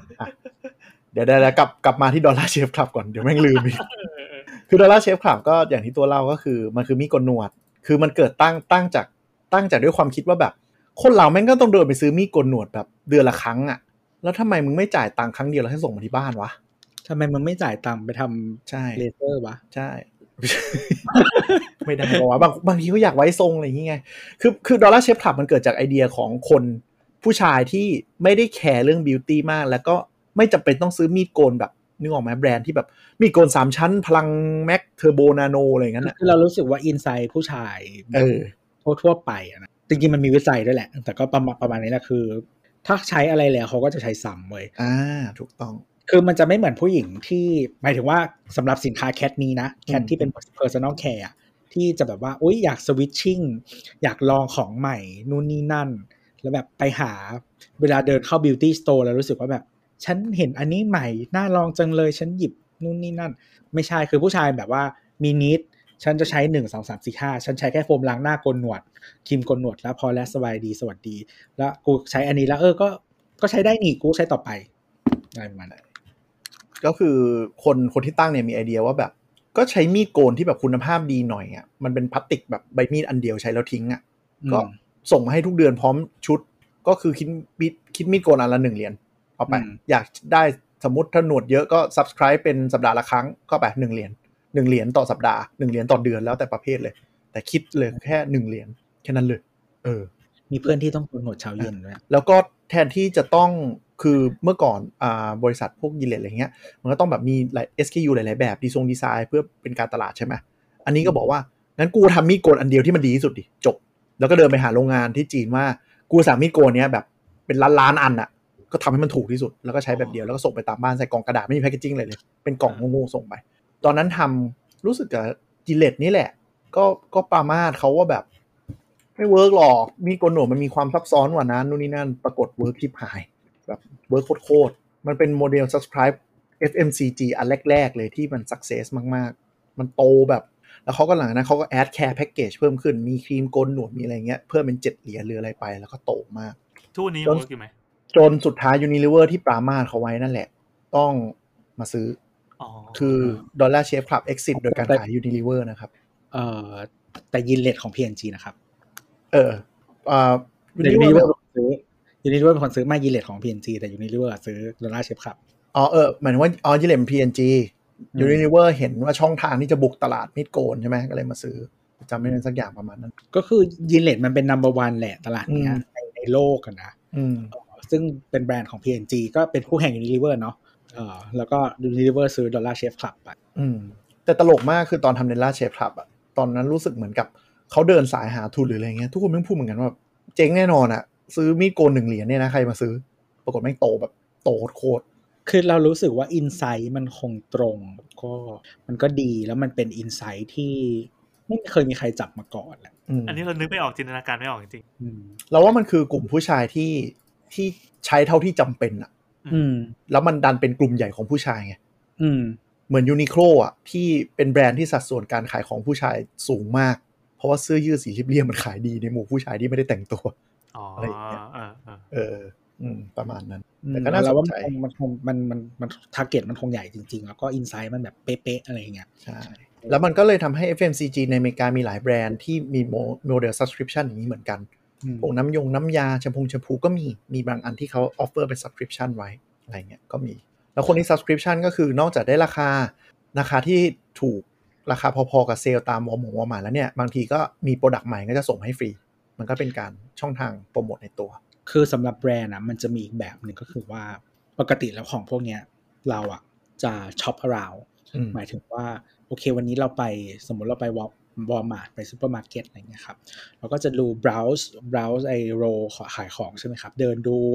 เดินดูเดินดูเดินดู แล้วก็โอเคมันอาจจะมียี่ห้อประจำที่เราใช้แหละ แต่เราก็ถูกล่อลวงด้วยโปรโมชั่นนึกออกปะถูกล่อลวงด้วยแบบไม่ไม่เอาไหมมัน shelf อะอืมเชลฟ์มันก็จะมีแบบ คนที่ซื้อ คนที่จ่ายเงินเพื่อได้เชลฟ์ระดับสายตาอืมอืมคนที่จ่ายเงินเพื่อวาง wobble wobble ไอตัวแบบแผ่นป้ายที่แบบห้อยๆอะอ่าอ่าอ่าเรียกเรียก wobble คนที่แบบจ่ายตังค์เพื่อแบบวาง wobble คนที่จ่ายตังค์เพื่อมีแบบเชลฟ์แฟลกมีธงยื่นออกมากวาดหน้ามึง มีคนที่แบบใส่อะไรอะที่มีเสียงบอกปะที่มีจอเราเดินผ่านแล้วมันมีเสียงคุยกับเราผ่านอืมเอออะไรพวกนั้นน่ะที่ที่ grab attention เราใน store ออกปะก็ แต่ว่าวันที่คุณให้คนรู้สึกว่าแบบ subscribe เธออะคุณตัดคู่แข่งออกไปเหลือศูนย์เลยอืมอ่าคือถ้าเป็น insight ของกลุ่มประเภทที่ไม่ได้ต้องการ shop around แล้วต้องการ product ที่ดีที่สุดแล้วพอใจแล้วกูไม่เปลี่ยนแล้วอะอืมเขาจะเหมาะกับตรงนี้เลยอืมแล้วคือไม่ต้องเสียค่า shelf ไง ใช่เออคือคือคุณยอมตัดจริง ๆอะเอาเอาตัดสมมติแค่ตัดค่า shelf ออกใช่ปะคุณก็ลดราคาได้เยอะแล้วใช่เออแล้วก็จริง ๆ วันหนึ่งคุณขึ้นราคาเขาก็ไม่รู้ เนี่ยนี่ออกปะคือคือเราอะคือสมมติว่าสมมติเรา subscribe แบบว่ามีดโกนก็ได้เออเราเลิกไปเชลฟ์มีดโกนแล้วเนาะปะเออใช่ วันหนึ่งที่มึงขึ้นราคากูไม่รู้นะใช่กูกูไม่รู้ว่าตลาดเขาไปถึงไหนแล้ว แต่มึงขึ้นราคากูคิดว่าอ๋อก็โอเคโอเคจ่ายได้ จริงถูกปะคือมันอยู่ในเรนจ์ที่แบบ อืมกูไม่ได้ไม่ได้ซีเรียสอะก็คือจ่ายจ่ายๆไป เป็นของที่ใช้ทุกวันอยู่แล้วอะไรเงี้ยพอพอพูดอย่างนี้ดูเหมือนมันจะ work มากๆ แต่ทำไมในบ้านเราไม่ค่อยเจออะไรแบบนี้ จริง ๆ แล้วว่าเทรนด์บ้านเรามันตามอยู่หลายปีเหมือนกันนะอีกอีกอย่างหนึ่งเราว่า volume ด้วย คือหมายถึงว่าด้วยจำนวนประชากรด้วยกำลังจ่ายอะถ้าตัดไปตัดมามันอาจจะอาจจะไม่แล้วคุ้มแล้วเราก็รู้สึกว่าวิธีการช้อปปิ้งของคนไทยอาจจะยังไม่เหมือน คืออย่างที่เราเคยเล่า EP ไหนไม่รู้แบบคือ grocery shopping ของของฝรั่งของอเมริกาแล้วกัน เออประเทศมันกว้างๆใหญ่ๆเนาะบางทีก็ไปแบบเดือนละครั้งหรืออะไรเงี้ย คือคนไทยก็มีแหละเดือนละครั้งอะแต่เราว่ามันคงน้อยลง เพราะว่าตอนเนี้ยซูเปอร์มาร์เก็ตอะไรทุกอย่างอะแม่งเป็นเป็นระดับอำเภอแล้วนะเว้ย อ่าใช่ เราดันมีเอ่อ superstore ถึงทุกที่ ใช่ แล้วก็คนที่เป็นซื้อซื้อแบบ volume น้อย โชห่วยเนี่ยคือจริงๆแบรนด์ mass ทุกอันน่ะคือถ้าคุณเดินจริง ๆ ถ้าคุณเดินแต่ซูเปอร์มาร์เก็ตแล้วไม่เคยไปเดินตรง shelf ที่มันขายของขายส่งอะ คุณอาจจะไม่เห็นว่ามันมีแบบไซส์เล็กเสมอ อันเนี้ยสำหรับขายในร้านโชห่วยที่มันมีคนซื้อ volume แบบ daily daily use หรือว่าแบบใช้แบบสองสามวันทีอะจริงๆมันยังมีเยอะอยู่นะในบ้านเราอะอืมอืมแบบซองไงครีมซองใช่พวกครีมซองอะ แล้วคืออันนี้มันก็ยังมีตลาดตรงนี้อยู่ มันก็เลยการเป็น subscription ก็เลยอาจจะไม่เหมาะกับคนแบบแบบนี้อะไรเงี้ยแล้วหรอเราว่าเราว่า ส่วนหนึ่งมันต้องมีทุนที่ใครจะกล้าทำด้วยแหละอืมมันต้องมันต้องยอมลงทุนครั้งแรกแล้ว ถ้ามัน work จริงๆ มันก็เปลี่ยนเทรนด์ได้ อยู่ที่ว่าอืมใครจะเริ่มเป็นคนแรกอืมเพราะว่าคนส่วนใหญ่มันต้องโดน disrupt จากคนนอกวงการ เพราะคนในวงการมันมี market share และมีกำไรอยู่แล้วใช่ไอ้ Dollar Shave Club นี่คือคนนอกวงการเลยดุยๆ เข้ามาเลยว่าแบบทำไมกูต้องมานั่งซื้อมีดโกนอะไรบ้าๆบอๆเต็มไปหมดวะคือคนในวงการอะ พอทำอะไรที่มันไม่ใช่ norm อะ มันคือ cost เพราะว่าเป็น opportunity cost ของคุณที่คุณรู้ว่าทำอะไรแล้ว work แล้วก็ทำสิ่งที่ work cannibalize ตัวเองด้วยไง บางทีอืมอืมมันก็เหมือนแต่บริษัทรถที่ไม่ทำรถไฟฟ้าสักทีอะแต่แต่จริงๆ ในในในบริษัท FMCG อะเขา cannibalize ตัวเองกันเป็น แต่แค่แค่ถ้ามันเป็น subscription แล้วมันแรงๆบางทีมันกลัวมันจะหนักกันไงโดนกันเยคืออะแบบเหมือนอย่าง Unilever เออเขาเรียกเรียกอยู่อย่างนี้หรือเปล่าไม่รู้นะมันจะมีฝั่งหนึ่งที่ เขาเรียกว่า HPC ก็คือ Home and Personal Care ก็คืออีพวกแบรนด์ที่เป็นแบบของในบ้านของใช้เครื่องสำอางต่างๆเนอะอืมคือสมคือสมมติมีทีม Dove แล้วก็ทีมแบบ Sunsilk ทีม Pond's อย่างเงี้ย คือ Dove อะมันมีผลิตภัณฑ์ hair ด้วย มี face ด้วยนึกออกปะคือแล้วมันไม่แข่งกับ Pond's หรอมันก็แข่งในในพวกใน cat face อะแล้วมันยังแข่งกับ Sunsilk ใน cat หัวอีกนึกออกปะแข่งกับ TRESemmé อีก คือบางทีบางทีมันเกิดจาก global deal ไปซื้อแบรนด์มาเติม port ที่มันแบบดูแล้วคุ้มอะแต่กลายเป็นแบบบางประเทศคือทับลายกันชิบหาย คือจริง ๆ แต่ละแบรนด์อะมันจะมี position ของตัวเอง แล้วก็มีวิธีการสื่อสารวิธีอะไรคืออย่างถ้าใครเห็น Dove มันจะแบบขาวๆแล้วก็มันจะเน้นแบบ pure มันจะเน้นแบบคือถ้าเป็นเรื่อง social issue เขาจะเป็นคนที่แบบ aware เรื่อง social issue อะไรนึกออกปะอืมแต่ว่าแบบซันซิลมันจะไม่ไม่ซันซิลคือแบบ สวยสวยเออผใช่มใช่ยาใช่วสะบัดหัวอะไรอย่างเงี้ยวะคนละทาร์เก็ตอยู่คนละปะทาร์เก็ตอะไรนะฮะเป็นอ้ำอยู่ปะไม่แน่ใจอะไม่ได้ดูทีเออวีไม่ได้ตามเหมือนกันแต่ว่าคือแอดมันจะสีสันสดใสอะสีเออสีเอออะคือเสื้อผ้าของพรีเซนเตอร์ก็แบบสีเนอะปะขวดแต่ก็โดฟขวดก็คือทุกสีที่นึงจะนึกได้เอออะไรอย่างเงี้ยอะไรอย่างเงี้ย แต่ว่าไม่ได้แปลว่าคน ไม่ได้แปลว่าคนใช้ซันซิลใช้โดมไม่ได้หรอกปะอะเออเออเออมันคือรสนิยมของความชอบอะของการตัดสินใจซื้ออะไร อืม ซึ่งมันก็มันก็มีการขี่กันอยู่บ้างอะไรเงี้ย มันก็ประมาณนั้นเออทีนี้แบบถ้าคุณจะทำอะไรแบบเนี้ยมันก็อย่างที่เคนบอกก็จะมีแบบค่าเสียโอกาสว่า ถ้าคุณรู้อยู่แล้วปกติมันทำยังไงแล้วมันขายได้อะถ้าคุณทำอีกแบบหนึ่งถ้ามันขายได้มันก็ดี ถ้าขายไม่ได้ก็คือทำไงแต่มันก็จะเหมือนโค้ชกูรูที่บอกนี่แหละว่าถ้าคุณไม่ดิสรับตัวเองมันนึงก็จะคุณก็จะโดนคนนอกดิสรับ นี่อันนี้คือเก่งหลังเกมนะอืมจริงจริงไม่รู้เคยรู้รู้อะไรที่สุดรู้งี้ใช่เอ้ยไม่ไม่แต่แต่ว่าถ้าถ้าถ้าคุณถ้าคุณโดนดิสลอฟอะแล้วถ้าคุณใหญ่พอก็ซื้อมันมาจ้ะอ่าใช่เออเออแต่ว่าเราเช่นก่อนเราเรานั่งนึกไปมาเว้ยว่าเราพูดถึง subscription มันดูเป็นเรื่องใหม่มากใช่ไหมคิดไปคิดมามันไม่ได้ใหม่นะเว้ยมันคือหนังสือพิมพ์กับยาคูลท์อะใช่กำลังบอกนิตยสารที่เรา sub มาตลอดเนี่ยก็แบบนี้ เออ แค่มันมันเป็น industry ที่มันเกิดมาอย่างนั้น ก่อนแล้วเรารู้สึกว่ามันไม่แปลกใหม่ แต่มันแค่อืมเอาโมเดลนั้นมาขายในอันที่เราไม่คุ้นเคยมันเลยแปลกใหม่ อืมใช่ไหมเออนึกออกอีกอันหนึ่งที่ไม่ได้อยู่ใน outline ของเรานะอืม subscription รถ เออ เช่าใช้แหละ คือที่อเมริกามันมี มันมีแบรนด์หนึ่งที่ทำแบบนี้ แล้วก็เหมือนประสบความสำเร็จ เพราะว่ามันเหมือนโซเอาเกือบตลอดเวลา คืออะไรซิปขาว Volvo อู้เพิ่งรู้ เอ่อตัวน่าจะเริ่มใช้กับตัว XC40 นี่แหละ คือจ่ายรายเดือนแล้วอยากขับอะไรก็ขับ แพงไหมก่อนใจดีกละว่าเดือนอยากรู้ราคาจำราคาไม่ได้อะพี่แต่ว่าคือเหมือนเขาคิดให้ดูแล้ว มันไม่ได้แพงกว่าแบบ ไม่ได้ไม่ได้แพงกว่าซื้ออะแต่ว่ามันอินคลูดแบบเออเป็นประเน้นกันทั้งหมดอ่าและปะมีคะแนนทั้งหมดอ่าตลอดระยะเวลาที่เราเช่า บ้านเราก็มีนี่ไอเนี่ยบ้านมีใช่บ้านเราก็ Kinto มีเคยเห็นเคยคิเห็นนโตคินโตกินโตของโตโยต้าเอ่อมีแบบบริษัทที่ให้เช่าด้วยนะ โดยที่แบบอืมกลุ่มหลายๆแบรนด์เนี่ย คือตลาดเช่ารถบ้านเราอะ มันเน้นจับบริษัทเยอะมาก เพราะว่าด้วยด้วยประกาศกรมสรรพากรงงๆบ้านเราคือ รถไม่ว่าคุณจะซื้อรุ่นไหนเนี่ย เป็นต้นทุนทรัพย์สินได้สูงสุดแค่ล้านเดียว ซึ่งเดี๋ยวนี้ลดราคามันก็ทะลักกันไปเกินแล้ว แล้วค่าใช้จ่ายนู่นนั่นมันปวดหัวกูจ่ายค่าเช่าดีกว่า แล้วให้บริษัทเช่าเนี่ย ไปจัดการจ่ายไปค่าใช้จ่ายดีกว่าเอ่อเรื่องเป็นประกงประกันเมนเทนเนนต์มึงไปจัดการ แล้วก็กูมีรถใช้ตลอด ให้คนพนักงาน หรือว่าเซลล์กูมีรถวิ่งตลอด ไม่ใช่แบบ ซื้อรถมาอ้าวรถเสียวิ่งไม่ได้ มันก็ปวดหัว แต่ถ้าเป็นเช่าก็คืออะจ่ายไปเลย แต่เราไม่เคยลองนั่งคำนวณที่อเมริกาจริงๆนะแต่คือปกติแล้วอเมริกาค่ารถมันถูกกว่าบ้านเราเนาะเออถูกกว่าสักแบบยี่สิบสามสิบเปอร์เซ็นต์คือคือจริง ๆ ถ้าโดยรวมอะมันแพงกว่าอยู่แล้วแหละแต่มันตัดปัญหาไงข้อดีเราเจอคือมันไม่ยุ่งเดือนยารากคามาละ XC เก้าสิบเดือนละสองหมื่นหกก็แปดร้อยี่ห้าเหรียญอืมนี่น่าจะพอๆกับผ่อนนะถ้าเทียบกับบ้านเรานะใช่ แต่ถ้าเทียบกับอเมริกาแพงนะอะแต่ถ้าเออ แต่ insurance ที่นู่นแพงกว่าบ้านเราอ่าด้วยนะใช่กำลังจะบอกว่าถ้ามันประหยัดภาษีรายปีกับ insurance อะดีดไปดีดมาอาจจะคุ้มเออแล้วคุณไม่ต้องไป DMV มานั่งปวดหัวเรื่อง regis- registration แล้วก็นู่นนี่นั่นด้วยไงเออมันจะมีสัญญาแบบซับไปเรื่อยแล้วเปลี่ยนรถได้ด้วยนะ อืมอืมไอโฟนไงไอโฟนอเมริกามีซับมี subscription ใช่ใช่ใช่ใช่ก็คือมือถือก็เหมือนกันก็คือถึงสองปีแล้วก็เปลี่ยนรูปเปลี่ยนเครื่องมาให้ใหม่จ่ายไปทุกเดือน ซึ่ง iPhone จริง ๆ แล้วคิดราคาแล้วก็คุ้มนะคุ้ม เปลี่ยนทุกปียังคุ้มเลย ถ้าเปลี่ยนทุกปีมันจะเติมตังค์นิดเดียวเอง คือคุ้มเพราะว่าได้เป็นอเมริกายิ่งคุ้มเพราะอะไรรู้ป่ะมีมันไม่มีตลาดมือสองแบบบ้านเราอืมเฮ้ย เราลองเปรียบเทียบราคาในไทยเมื่อกี้ที่บอกว่าในเว็บไทยก็มีลองเสิร์ชดูว่ามันมีให้เช่าโอ้วอลโวไหม ก็มีนะครับสองหมื่นสามเอง ต่อวันอ๋อต่อวัน XC เก้าสิบเหมือนกันกำลังบอกเฮ้ยต่อเดือนนี้ต่อเดือนนี้สนใจต่อวันโอ้โหตายเออเหมือนเหมือนมันเราเราเคยโดนแอดช่วงหนึ่งอะ คุณคุณก็ขับอะไรนะเฟอร์รารี่ได้เริ่มต้นที่แบบสองแสนอะไรอย่างเงี้ยอ่าแบบเอ้ยเออน่าสนใจว่ะลองแบบเป็นไงวะไอ้เฮียต่อวัน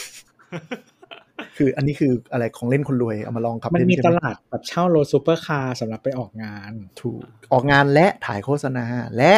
และถ่ายระดับเพชรยนต์อ๋อรถหรูกรีดแบงค์พันอย่างนี้ จริง ๆ ลองไปเซิร์ชดูบางทีแบบ Lamborghini แล้วทะเบียนเดียวกันเลยจ้าไม่ได้ล้อเล่นนะครับอ๋อ เงินเยอะจริง ๆ เคยถามเจ้าของรถเหมือนกัน ว่าเฮ้ยพี่ให้เช่าพวกนี้มีมีวอลลุ่มหรอ บอกเยอะมากครับ เพราะว่าสมมติบางเครือข่าย เขามีสายทั่วประเทศใช่ปะอืมเขาจะนัดตัวเบ้งๆเข้ามา แล้วมาเวียนถ่ายรถกัน แล้วบางทีเขาเช่าเป็นสัปดาห์เลย เพื่อจะได้ถ่ายรูปให้สวยที่สุด แล้วก็เวียนมีตากกัล้อนงให้ใช้กันทั้งวงอย่างนี้ ไม่ได้ใช้ด้วยแค่มานั่งหย่อนตูดถ่ายรูปอ๋อเพราะไม่ให้ไม่ขับใช่เลยไม่เพราะว่าฟังก์ชันมันคือรูปอ่า to impress คน แต่มีถ่ายวิดีโอมีอะไรด้วยก็มีบ้างแล้วแต่แล้วแต่เงินแล้วแต่ความแต่เขาบอกว่าถ้าให้เช่าพวกเนี้ยเขาจะไม่ยอมปล่อยรถเขาจะไปประกบด้วย เพราะว่าอืมถ้ามันผ่านมือตีนเยอะๆ แล้วไปเบิ้ลไปขับอะไรกัน แล้วมันชิปหายขึ้นมาเนี่ยไม่คุ้มเออจริงๆก็คือเช่าเอาไว้ให้ตูดมาแตะอย่างนี้แล้ว แต่ว่าเจ้าของรถก็ยืนเฝ้ากอดอกอยู่ อะไรประมาณนั้นเออเช่ากระเป๋ายังมีเลยเออกระเป๋าก็มีเยี่ยมว่ะเช่าบ้านไว้ถ่ายเป็นบ้านปลอมก็มี มีเพื่อนให้ทำเช่ากระเป๋าอะกระเป๋าแบรนด์เนมอ่าแบบ สำหรับออกงานอะไรเงี้ยแต่คือคือกระเป๋าแบรนด์เนมก็ไม่รู้เราก็เราก็รู้สึกว่าเข้าใจนะ คือมันไม่ได้ไม่ได้คือบางทีมันไม่ได้เป็นการอวดเหมือนรถด้วยนะ เพราะว่าผู้หญิงอะแบบวันนี้ฉันตีมชุดสีฟ้า มึงจะให้กูถือกระเป๋าดำเหรอ อ่าอ่าประมาณนั้น ก็เหมือนเช่าชุดเดรสไปงานแต่งอะโมเดลเดียวกันอืมประมาณนั้น แต่แต่รถมันจะอีกแบบหนึ่งอะใช่ใช่อ่าเราเออเราแวะมาอันนี้นิดนึงแล้วกันไหนๆก็ พูดเรื่องการเช่ารถมันมีรถไฟฟ้าที่เป็นมอไซค์นะ มอไซค์สัญชาติไทย ชื่อ e-tran นี่โฆษณายี่ห้อเขาเลยเพราะดูเป็นบริษัทที่ยังเล็ก ๆ อยู่ ก็เขาน่าจะน่าจะทำเสร็จเรียบร้อยแล้ว แล้วก็เปิดให้เช่าโดยที่มันเป็นรถไฟฟ้าแบบที่แบตมันถอดมาเปลี่ยนได้ที่ตู้แบตอะแบบแบบที่จีนอะคือออเออมันจะมีจุดที่เสียบแบตอยู่อย่างเงี้ยห้าจุดในกรุงเทพกระจายแบบที่ที่ไต้หวันชื่ออะไรนะโกโก้เลยนะ อันนี้ Gogoro ที่ไต้หวัน Gogoro เออ work ที่ไต้หวันเราเราเราว่าแม่งเป็นโมเดลที่ work มากจริงๆอะแล้วเออเราเราเห็นคนใช้จริงเขาไปไต้หวันกี่รอบเราก็เห็นอ๋อเหรอคือเราว่า Gogoro เป็นสตาร์ทอัพที่ไต้หวันที่เขาแบบไม่ลุยไม่ไม่ไม่ได้โลภอะ่ะคือเขา run ที่ไต้หวันจนนิ่ง แบบเป็น10ปีแล้วแล้วเขาค่อยบอกว่าเขาพร้อมที่จะไป global scale แล้วปีนี้เอง คือไม่ไม่ไม่ใช่ว่าแบบไม่ได้อยากไป แต่ว่าเขาบอกว่าเหมือนกับ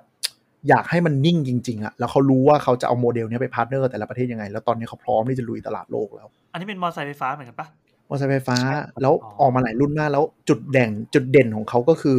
แบตเป็นหม้อเปลี่ยนแบตได้อ่าแบตเป็นคือมันจะลูกมีแผงมันจะเป็นผนังอยู่ข้างเซเว่นอีเลฟเว่นนะครับเออใช่แล้วก็จะเป็นแบบเป็นเหมือน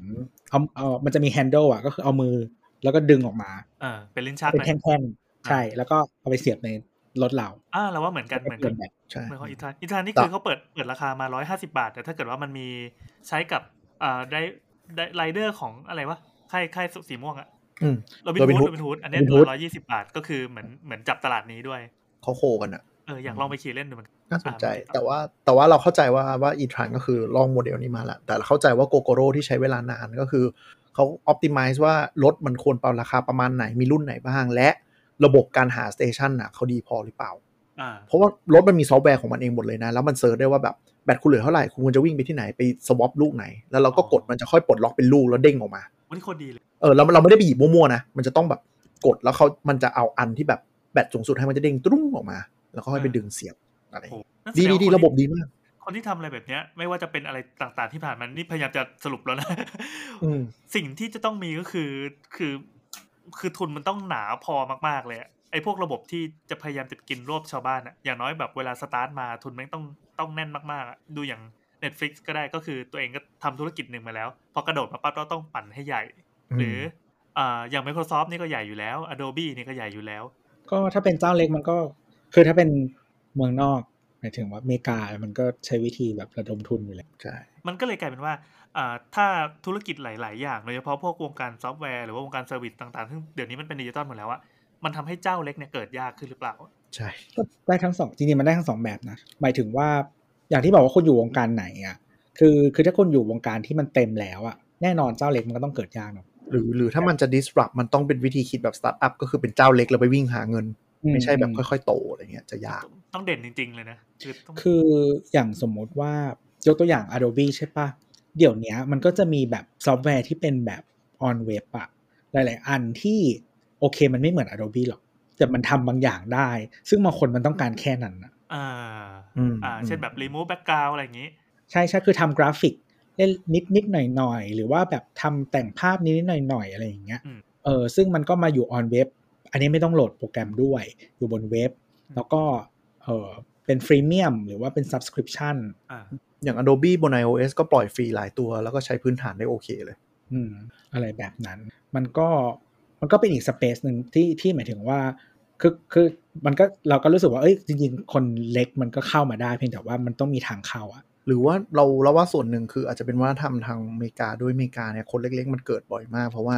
เวลาเขาเขียนโปรแกรมอะไรดีหรือทำ product อะไรดีๆอะเขาที่นั่นเขาให้ทิปกันหนักนะเหมือนว่าเออกูใช้แล้วมีประโยชน์จริงปุ๊บเขาก็กล้าให้อะ donate กันชิบหายเลย หลายคนก็แบบทำโปรแกรมหากินได้ เพราะว่าลอง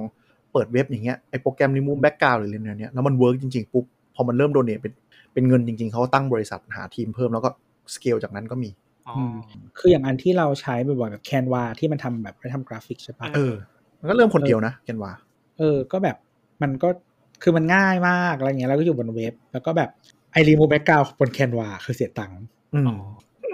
ก็เป็น feature เราทำไงฟีเจอรู้ร์ปะ feature เจ๋งๆ ก็จ่ายเอา ใช่ใช่เราก็เลยเอารูปมารีโมแบ็กกราวบน powerpoint อ๋อคือเรายังไม่เคยใช้นะ Canva แต่ตอนเนี้ยอย่างเรียนออนไลน์อะลูกๆเรียนออนไลน์เนี่ย ครูหันมาใช้ตัวนี้แทน powerpoint กันหมดแล้ว ก็เอ้ยแบบ ใช่ใช่ก็มาสวยด้วยทำแอนิเมชันได้ด้วยเออเออเออแต่ว่าคือเวลาจะใช้จริงๆอะถ้าถ้าไม่แก้น้อยๆอะ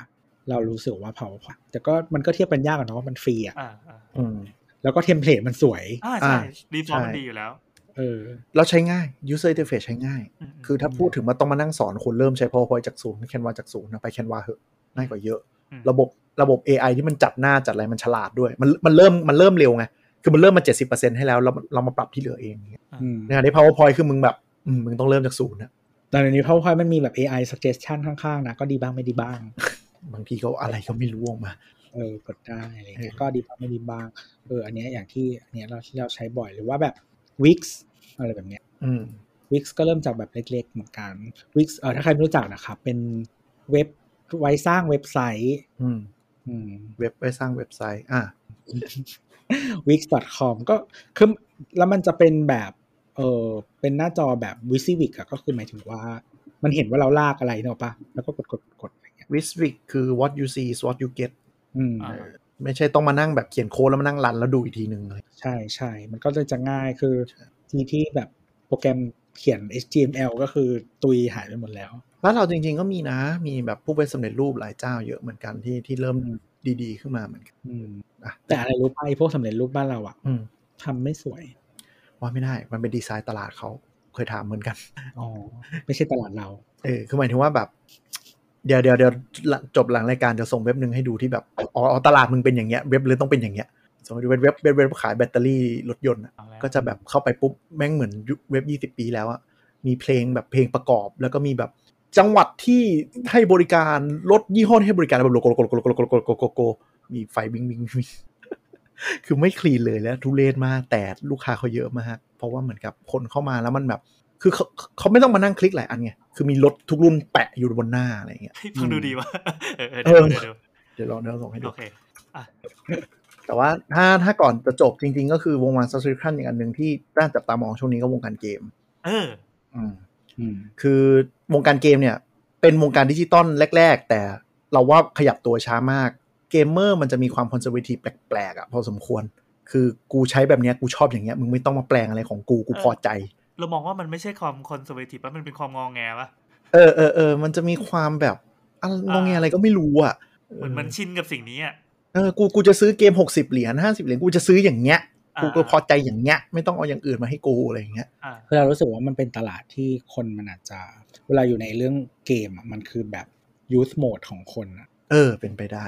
หมายถึงว่าเป็นเป็นโหมดที่เรามีความเป็นเด็กประมาณหนึ่งเนอะปะอ๋อหมายถึงว่าพา part นี้ของชีวิตเราเวลาเราเล่นเกมอะมันก็เลยจะมีความเหมือนกับว่าแบบมันเป็นช่วงไม่ค่อยปรับตัวปะเออเราชินแบบนี้เราจึงเป็นแบบนี้อะไรอย่างมัเงี้นยเป็นช่วงที่เราเหมือนกับจะ relax แล้วเราจะแบบจะสบายอะชีวิตต้องง่าย ปรากฏว่ามันทำให้ชีวิตกูยากขึ้นกูก็ไม่โอเคอืมอืมอะไรประมาณนั้นแต่ตอนง่ายง่ายง่ายในที่นี้คือง่ายแบบ relative แบบว่าเราชินแบบนี้มันก็ง่ายสำหรับเราแล้วอะไรอย่างเงี้ยซึ่งตอนนี้เจ้าที่พยายามจะ disrupt ตรงนี้ก็คือ Xbox ก็คือ เนื่องจากว่าเจนที่แล้วที่เคยเล่าไปคร่าวๆ ก็คือแพ้ p 4ยับเยินมากแล้วเราส่งเข้าไปในกลุ่มนี่มันเป็นคลิปที่ p 4เขาเรียกว่าเป็น 21 วิที่ทำให้ชนะไอ้เจน p 4ชนะเลยก็คือ เป็นคลิป Official PlayStation เขาบอกว่า Official PlayStation use game instructional video คือเป็น 20 วิก็คือเป็นลุงสองคนแล้วบอกว่า วิธีแชร์เกมบน p 4ก็คือยื่นแผ่นเกมให้ จบคนดูคลิปนี้เกือบ20 ล้านทำไมอะ มันเจ๋งยังไงวะเป็นเป็นความสะใจที่ขยี้ Xbox ด้วยว่าไอ้ที่ที่มึงกูซื้อแผ่นมาแล้วมึงล็อกกับเครื่องเนี่ยมันคือความคิดที่เลวร้ายมากอะไรอย่างเงี้ยอืมเจนนี้ Xbox อะเขาก็เลยต้องแก้เกมด้วยกันว่าเขาจะทำ subscription ละแล้วถูกคือเราจำราคาไม่ได้แต่ว่า เกมระดับ Triple A อะที่เป็นตัวท็อปก็คือ Xbox เขาไปไล่ซื้อสตูดิโอมาหมดเลย แล้วก็จะ exclusive บนแพลตฟอร์มนี้เท่านั้น ใช่แล้วก็คือมีคนพูดว่าแบบเจนนี้คือแบบ Xbox เกมเกม exclusive ดีๆเยอะมากเอ้ยคลิปเจ๋งจริงว่ะอืมไปค้นดูนะคำว่าแล้วเข้า YouTube ค้นคำว่า official PlayStation use game instruction instructional video คือใช่คลิปคลิปมึงมีเวลา 22 วินาทีอะมันเสียเวลาเออไปกับไตเติ้ลประมาณแบบ 10 กว่าวินาทีอะเสร็จปั๊บก็บอกเอออ่อะนี่คือการแชร์เกมให้เพื่อน ปั๊บแล้วก็อืมตัดวิดีโอมาแล้วก็ส่งแผ่นได้จบ แล้วที่เหลือไม่ไตเติ้ลอีก ใช่ คือขยี้ Xbox ตายคาตีนจริงๆเลย20วิเนี่ยอืมคือซึ่งจริงๆแล้วอะมันเป็นความโชคดีที่โซนี่มาทีหลัง หมายถึงว่าเจนนั้นเขาเปิดทีหลังเนี่ยใช่ทุกอย่างที่ X บอกโดนด่า บางอันจริงๆมันก็คิดจะทำแหละ แต่ว่ากูไม่ทำละ คือคือเผื่อใครไม่เผื่อใครไม่ได้ตามวงการเกม วงการเทคอื่นๆอะจะแย่งกันเปิดตัว วงการเกมจะแย่งกันไม่เปิดตัว เพราะว่ากลัวเปิดแล้วเดี๋ยวอีกฝั่งแย่งฟีเจอร์ไปอะไรนู่นนี่นั่นอะไรอย่างเงี้ย ก็จะแบบหรือกักบางกันทีไปกักกันมาราคาอะไรอย่างเงี้ยเนกอะปะคือเหมือนแบบเนื่องจากมันเป็นวงการที่ขายของขาดทุนอะ อ่าเออเหมือนแบบสมมติ X บอกขายมาเท่านี้โซนี่ก็แบบตัดราคาเลกูยลดห้าสิบลดห้าสิบเหรียญพอใช่พวกมึงซื้อคุณแน่นอน ถ้าฟังตอนเกมก็จะรู้ว่ายุค p 3คือโซนี่พลาดเปิดราคามา แล้วโดน Xbox ตัดราคาจนเกิดเออยุคถัดมาก็กลับกัน ใช่ แล้วก็ยุคเนี้ยเขาก็จับตาดูอยู่ว่าใครจะเป็นผู้ชนะ เพราะว่า Xbox ชกไม้แรงมากเรื่องเรื่อง Xbox Pass เนี่ย แต่ว่าเราว่ายังไง globally มันก็ต้องเป็นโซนี่อยู่แล้ว เพียงแต่ว่าแบบ key market บางอัน X บอกว่าจะได้ไม่ปัญหาของ Xbox Pass คือเขามองข้ามเรื่องการตัวคอนโซลเว้ย เพราะว่าใน region เราอะก็ใช้บนคอมได้ Xbox อืม Pass จะใช้ได้ทั้ง Xbox หรือแล้วก็ Windows Windows หรืออ่า streaming คือหมายถึงว่าคุณเล่นผ่านมือถือก็ได้ นี่คือหมัดน็อกที่ Xbox ทุ่มสุดตัวแล้ว ถ้าแป๊กก็น่าจะ แป๊กแบบชิบหายจริง ๆ คือ Xbox เคยมีข่าวตัดพ้อประมาณว่า ถ้ารอบนี้เจ๊งอีกกูเลิกทำแล้ว เออไอที่ว่าสตรีมมิ่งมันเหมือน Stadia ปะใช่เป็น Stadia ใช่ก็ตอนนี้ Google เขายุบทีม Stadia แล้ว แล้วก็ Xbox กับ Sony แย่งบุคลากรกันไปอยู่อืมคือแต่ว่าคือ X บอกมันมีภาษีเยอะกว่าโซนี่มาก ๆ ในเรื่องของใน cloud next gen เนาะเพราะว่าเขามี cloud infrastructure ใช่มีแบบให้ชัวร์อยู่แล้วเออแล้วก็ เออเขาเขาคือเขาคือเขาเป็น cloud company อยู่แล้ว ใช่ใช่ใช่ไม่รู้จะเทียบยังไง คือโซนี่มันไม่ใช่โซนี่มันไม่มีอะไรเลย คือทุกคนก็ชมเหมือนกันว่า Xbox อะหาทางตัวเองเจอแล้วที่จะเอาชนะ Sony ให้ได้อืมอยู่ที่ว่า execute อะทำได้ดีหรือเปล่า หรือมันจะมาตกมาตายทุเรศทุเรศอย่างเช่น เมื่อไหร่มึงจะขาย Xbox นอกจากอเมริกาหรือยุโรปสักทีอืมอะไรอย่างเงี้ยญี่ปุ่นก็มีขายนะครับ แต่ขายไม่เคยดีเลยก็นั่นแหละเออจะพยายามไปตีก็ตีไม่แตก หรือ เหมือน มันเป็น simple market สำหรับ Xbox อะหมายถึงว่าสำหรับตลาดเกมว่าแบบต้องไปนะ แต่ว่าก็รู้แหละว่าขายไม่ได้ แต่กูก็ต้องไปนะอะไรอืมคือด้วยความที่ Xbox มันเกมแนวตะวันตกเยอะไงคนญี่ปุ่นก็มีรสนิยมเกมที่มันไม่เหมือนนี่อยู่แล้ว อืมแต่ก็น่าสนใจว่าจะเป็นทิศทางไปยังไง แต่อย่างเราอะงาน E3 ที่ผ่านมา Xbox เปิดตัวเกม หลายอันเราไม่ค่อยอินเพราะมันเป็นแบบ WRPG จ๋าๆเลย แล้วบางทีมันเกมพวกนี้บางทีมันซ้ำๆอะอืมอืมเออ แต่ก็ก็น่าสนใจว่าว่าถ้าคือคือของพวกเนี้ยถ้ามันทำให้มันเกิดอะเดี๋ยวสตูดิโอมันจะแห่กันตามมาเองไงจนถึงจุดจุดๆนั้นมันอาจจะกลายเป็น winning model ของของ gen นี้ก็ได้ คือจริงๆ Xbox เคยมีปัญหาอย่างเรื่อง Exclusive เพราะว่าแพลตฟอร์ม PlayStation มันใหญ่กว่าอืมมาเกือบตลอดใช่เออ gen เนี้ยก็มีคนพูดว่าเออปัญหาอะไรแบบเนี้ย แก้ได้ถ้ามีเงินมาก ก็ Xbox จัดสรรเงินไว้ 2,000 ล้านเหรียญนะครับ ไล่ซื้อสตูดิโอเป็นสิบละอืมอืม ซื้อแบบซื้อด่าเลยมึงอะแถมให้กูใช่ไหมกูซื้อแม่งเลย แล้วมาทำเกมให้กูสักใช่อืมซื้อเกมใหญ่ ๆ แล้วก็ตัดของเพย์ทิ้งดื้อๆเลยก็เยอะอ้าวซึ่งจริงๆ อันนี้มันก็คือ Netflix ในวงการเกมเลยนี่นะใช่อ๋อในฟิงในวงการเกมมันก็รอดูรอดูเหมือนกัน คือคือมีการแข่งขันยังไงก็ดีกับคอน sumer อะเออคือโซนี่อาจจะไปจับมือ Google ก็ได้ใครจะไปรู้ เพราะ Google มันโละ Stadia แล้วนี่อืมเออใครจะไปรู้มันอาจจะคือที่มีคนบอกว่า Google แพ้ Stadia อาจจะมีการโละเพื่อทำ strategy นี้กับ Sony หรือเปล่าก็ไม่รู้ใช่ไหมอืแต่เจ้าที่ลอยลำก็คือ Nintendo เพราะกูขายเกมแค่ชั่วกูขายได้อยู่แล้วคนละตลาดกัน แต่ก็จริงๆ Nintendo มันก็มันก็ได้รับผลกระทบจากวงการมือถือเยอะกว่าคนอื่น อ่าใช่ ก็จะเป็นด้านนั้นไป แต่พอจับตลาดตัวเองถูกว่ากูทำ device ที่กูให้ประสบการณ์มีปุ่มกด และมีจอที่ใหญ่กว่ามือถือ แล้วก็มีเกมดีๆ exclusive in-house ดีๆอะมันก็ยังไปได้อยู่ อืม คือได้รับผลกระทบจากมือถือ แต่ว่ามันเขาเรียกว่าอะไรอะกำแพงในการซื้อเนื่องจากของมันเข้าถึงง่ายอะกำแพงในการซื้อมันก็จะต่ำอย่างเงี้ยก็แล้วมีลูกลูกเล่นที่มือถือทำไม่ได้ไงพวก motion motion อะไรอย่างเงี้ยก็จะเป็นข้อดีของเขาแต่ทุกแต่ผู้วงการเกมทุกเจ้าก็มี subscription ของตัวเองนะครับ คือ subscription เพื่อเอา patch เอาแบบเอา cloud โหลด save cloud ได้หรือแจกเกมฟรีอะไรเงี้ยมันมันไปทุกวงการแหละวันเนี้ยโอเคไหนบอกจะสองชั่วโมง outline มีอยู่แค่สี่ข้อล่อไปสองชั่วโมงเอาไหนละว่าจะคุยชั่วโมงเดียววะนั่นน่ะดิ